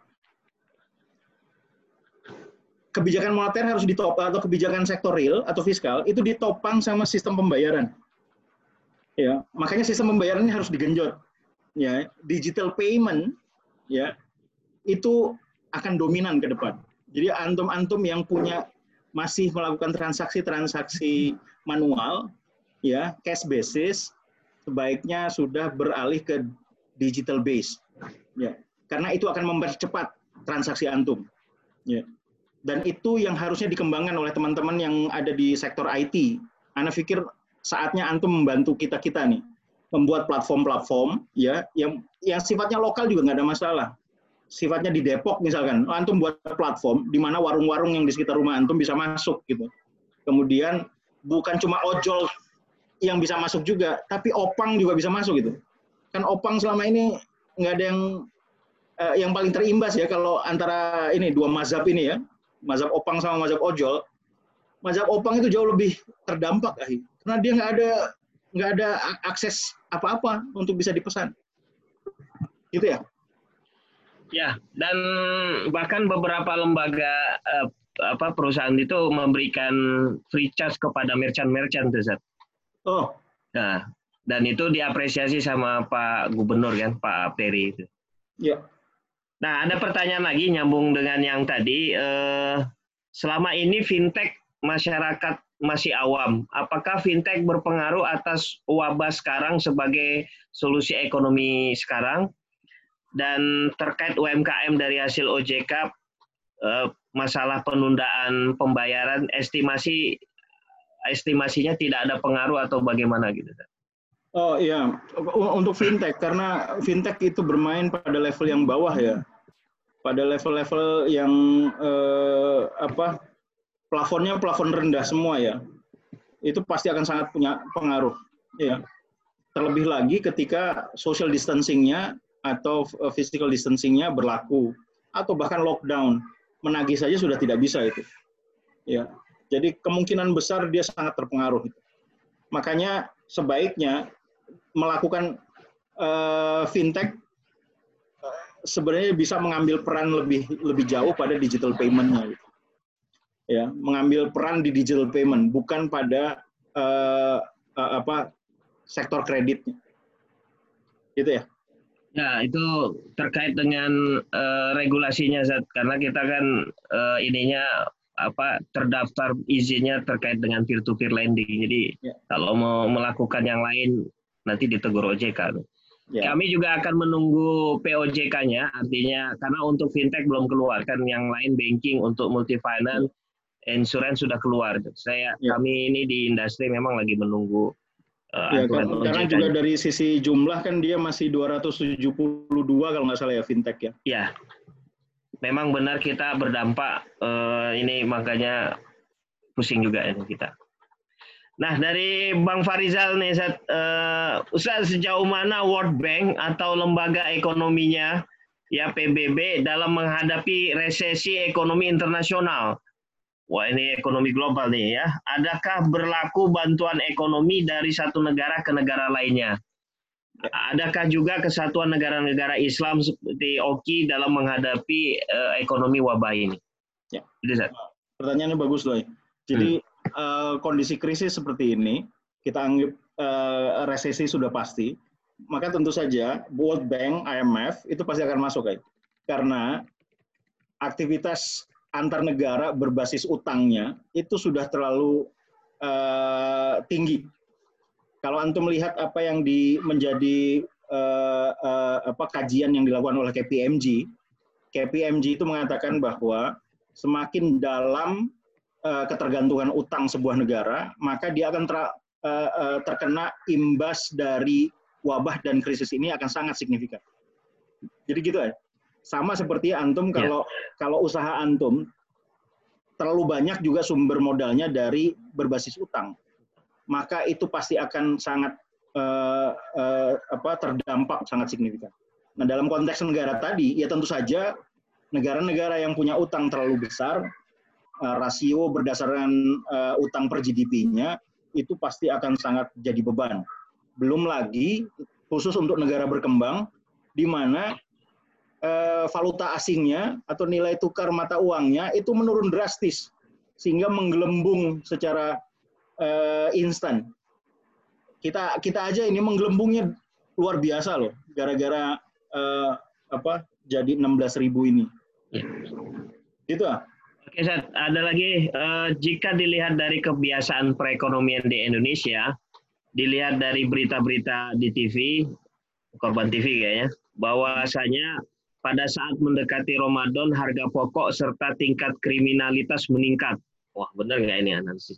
Artinya pada saat kondisi wabah seperti ini, peningkatan harga pokok serta kriminalitas akan berkali-kali lipat. Pertanyaannya, langkah kebijakan apa yang harus diambil oleh pemerintah serta penanganan dan eh, seperti apa yang masyarakat bisa bantu?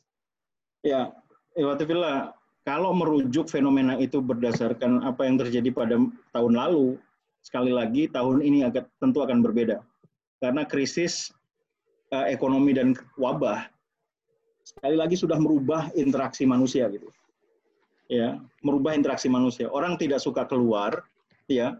Kalau dia dia beli, tentu saja beli kebutuhan dasarnya. Kebutuhan-kebutuhan sekunder tersiernya dia akan abaikan uh, saat ini. Karena apa? Ada ekspektasi yang tidak menentu pada masa depan. Sehingga perilaku berjaga-jaga itu menjadi lebih dominan dan itu berpengaruh pada eksekusi transaksi uh, ekonominya. Nah, sama kayak antum, kalau ke depan ini, tadi kan ada yang tanya tuh, ke depan tuh chaos atau enggak? Tentu saja, implikasinya dari antum adalah, jaga-jaga uang aneh harus tersedia kalau terjadi apa-apa. Dan uang itu harus cair, bentuknya li liquid. Bentuknya antum bisa langsung pakai. Jadi, boleh jadi misalkan antum-antum yang masih punya berupa aset, baiknya dilikuidkan. Ya. Kalau Uh, kekhawatiran ke depan semakin meningkat, ya. Konteksnya seperti itu, Ahi. Jadi kalau ke depan ini mau Ramadan, aneh secara pribadi memprediksikan nggak seperti yang kemarin harga naik karena permintaannya nggak ada, ya. Permintaannya hanya pada basic uh, apa uh, uh, barang dan jasa yang sifatnya mendasar. Teman-teman yang ada di koperasi yang biasanya terkena resiko uh, musiman dari sisi likuiditas, ya, pada hari raya dan tahun ajaran baru, bukan?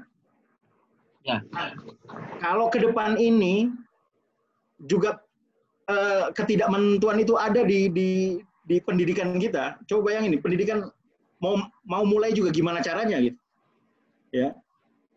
Mau eh, bayaran bagaimana caranya gitu? Mau tes gimana caranya? Semua ini sedang di reshape lagi gitu, dipikirkan kembali. Sehingga boleh jadi nanti transaksi-transaksi atau kebutuhan likuiditas masyarakat tidak sebesarnya tahun lalu. Ya, sehingga dampak musiman buat uh, lembaga keuangan itu tidak begitu besar. Kecuali terjadi hal yang tidak diinginkan dalam waktu yang dekat. Gitu.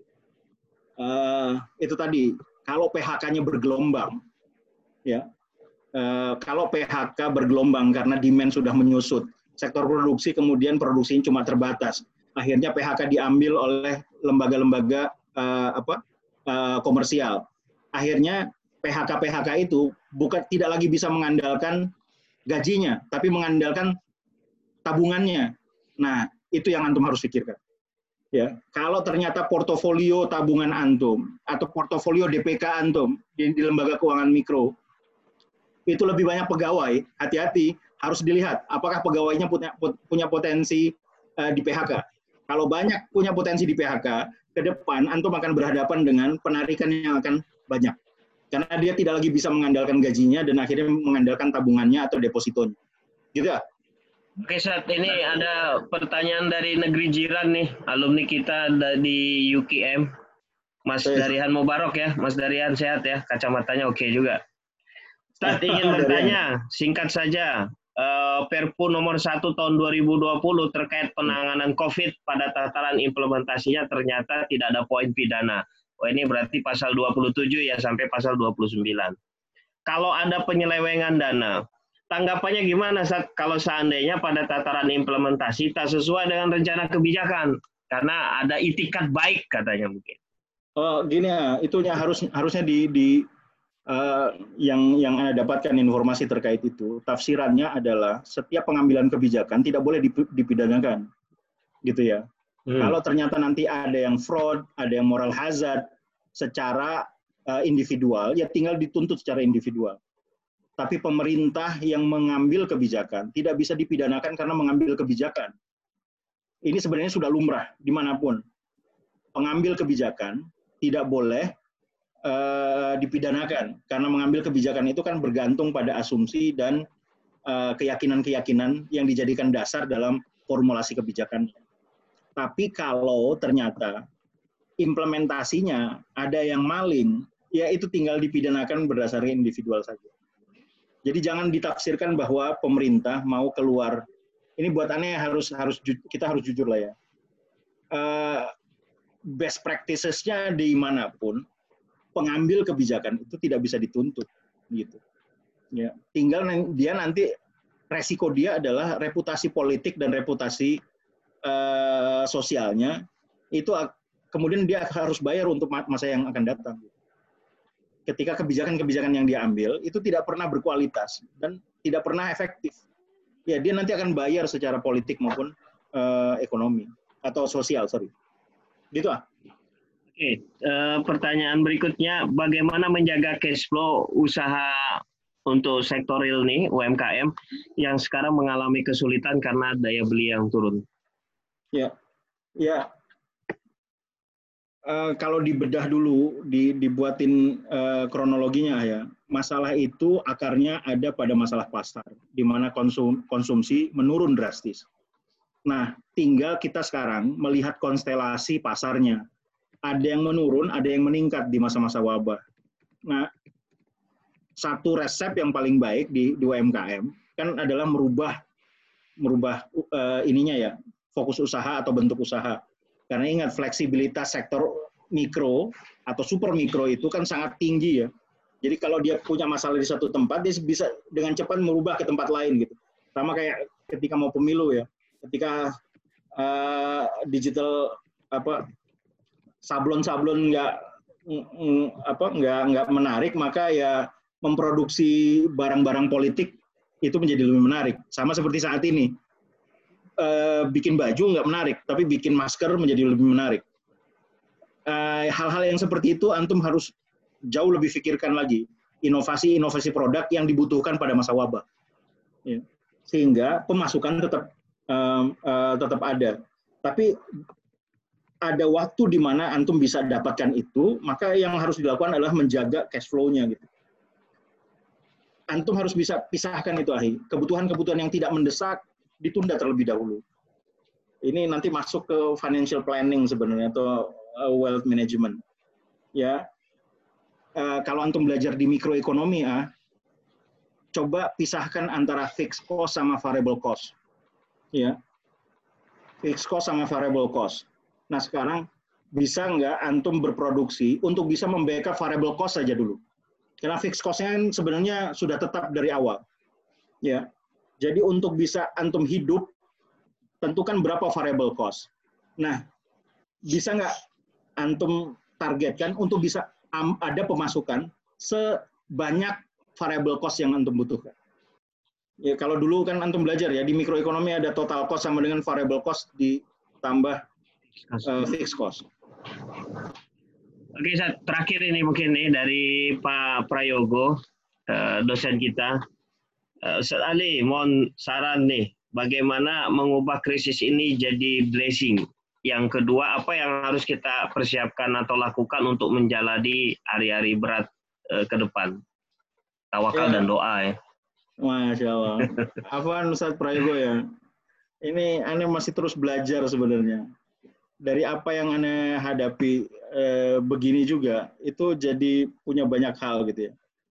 Eh, ambil contoh, buat ketika interaksi kebanyakan orang dilakukan secara online, saya sangat yakin ya, akan ada permintaan-permintaan yang eh, sifatnya itu eh, apa sangat customized yang dibutuhkan untuk interaksi-interaksi seperti itu.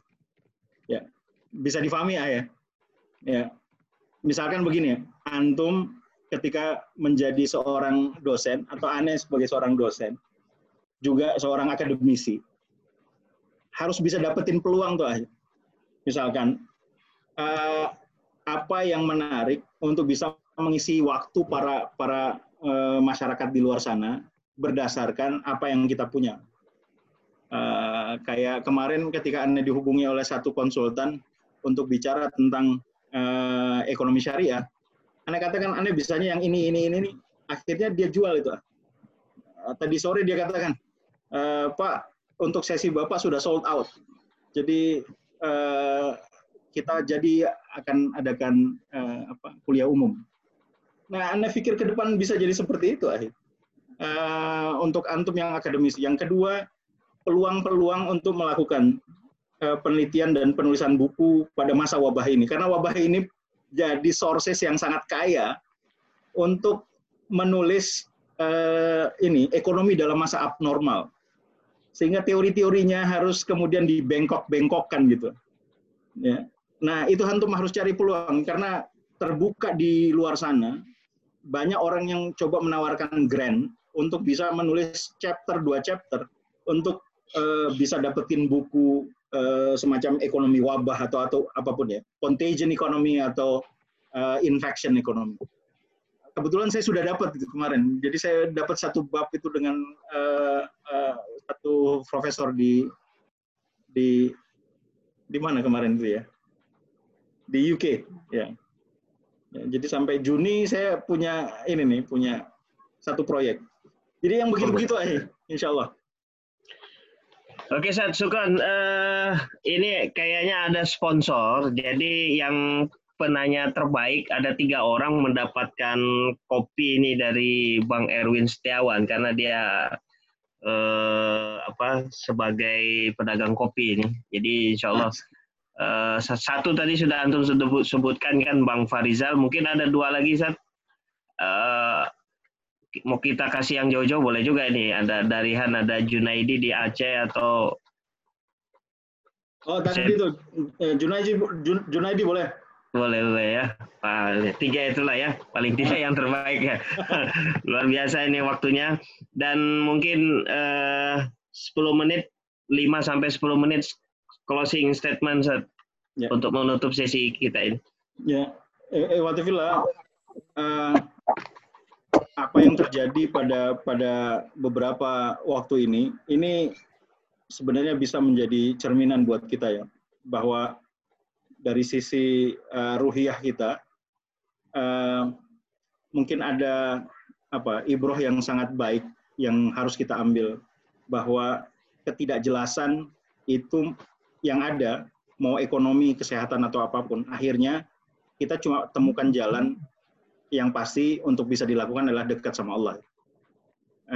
Sehingga semua faktor-faktor ekonomi yang yang kita punya, ternyata harus kita sisakan satu variabel untuk Allah, yang kemudian menentukan dependent variabelnya gitu. Nah, di ekonomi juga punya peluang-peluang tentang itu, apalagi yang namanya makroekonomi. Harus ada yang bisa menulis menuliskan secara lebih baik teori yang muncul dalam kondisi-kondisi seperti ini, ya, di mana eh, apa uang beredar banyak tapi demand-nya kurang. Ya. Kita harus akui saat ini uang uang beredar nggak berubah loh, tapi demand-nya berkurang. Orang punya punya uang tapi mau membelanjakannya sudah berhati-hati. Artinya apa? Bentuk makroekonomi tidak sama seperti kondisi normal. Dan itu harus bisa dituliskan dengan rapi. Dan kemudian menjadi teori-teori yang uh, kuat. Gitu. Nah, ke depan setelah ini, saya pikir kebanyakan orang akan bisa mengambil uh, banyak pelajaran. Bahwa ada interaksi-interaksi yang baru yang kemudian bisa membuat kita nyaman. Dan interaksi-interaksi itu pasti akan merubah uh, interaksi ekonomi pada masa setelah wabah. Ya, seperti ini. Makanya kemarin saya agak sedikit uh, provokasi, misalkan S E B I boleh jadi sudah waktunya untuk buka program uh, degree, ya, program degree berbasis online seperti ini karena semuanya bisa dipenuhi gitu ya. Ada Ustaz Dadang pas itu. Oh, Mas Ustaz. Ya. Jadi, gimana Ustaz?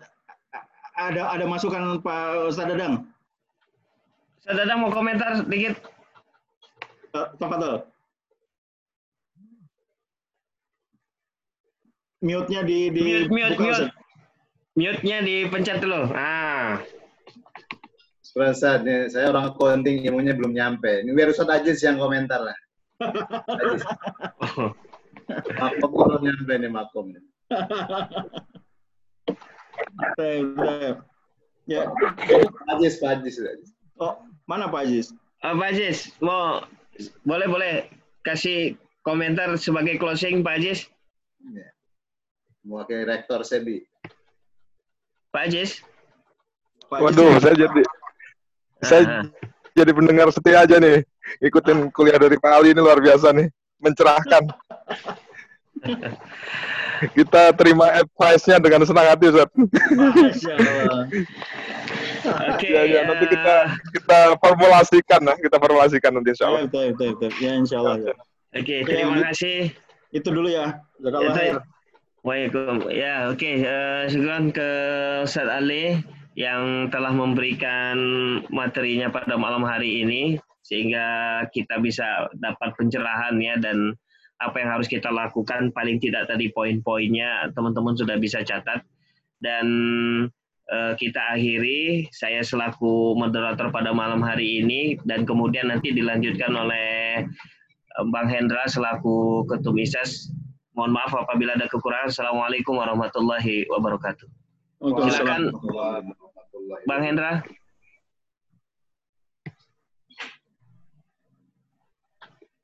Bang Hendra. Atau Bang Farizal, ada informasi? Iya. Uh, pekan depan ya, hari Jumat ya Pak ya? Malam Jumat, ya. Eh, malam Jumat kita ada kajian tentang hukum mawaris, pertama mawaris oleh Ustadz Bishri, Ahmad Bishri. Beliau salah satu dosen senior di S E B I. Dan ini free, Pak, ya? Free, ya? Ya. Tapi tetap uh, registrasi, ya? Biar terdata, artinya biar nggak apa, saling penuh-penuhan, gitu. Kalau pekan lalu, beberapa beberapa hari yang lalu kan, kajian adab itu sepertinya penuh gitu, ada yang masuk sampai seratus lebih, karena emang kuota kita baru seratus ya. E, ini harap registrasi lagi, nanti bisa diklik itunya apa namanya linknya, nanti bisa registrasi dan nanti di, di kita kita berikan e, apa namanya meeting pointnya di zoomnya. Ada udah sini tertera. Hmm. Ada ya, oh iya malam malam Jumat kita akan kajian tentang hukum mawaris dan seperti ini bakal berseri juga nih. Ya. Sama malam ya. Ahad Pak Hari Alexander. Ya, udah ada udah ada poster belum? Saya belum melihat flyernya sih. Belum. Jadi malam Ahad insya Allah kita lanjutkan juga dengan Ustaz Hari Alexander terkait Apa dengan kan? hukum ekonomi, keuangan dan bisnis syariah, mungkin oh. yang update terkini beliau akan membahas dari perspektif hukumnya. Mungkin itu rekan-rekan eh, sekalian, jazakallah pada Ustaz Ali, Ustaz Dadang, Ustaz Aziz, dan eh, ada Pak Prayogo juga eh, karena lockdown jadi kayaknya liburan kan, lagi doktor di Undip ya, dan mungkin ada Pak Sepki juga dan rekan-rekan alumni sekalian. Terima kasih dan terus mengikuti kajian online kita malam Jumat, malam Ahad dan malam Senin pada saat lockdown. Nanti setelah selesai lockdown kita coba akan uh, lanjutkan mungkin di waktu-waktu khusus. Nanti kita akan infokan uh, berikutnya. Mungkin itu saja. Terima kasih. Assalamualaikum warahmatullahi wabarakatuh semuanya. Waalaikumsalam warahmatullahi wabarakatuh. Ya, silakan ya kalau mau ngobrol-ngobrol. Boleh yang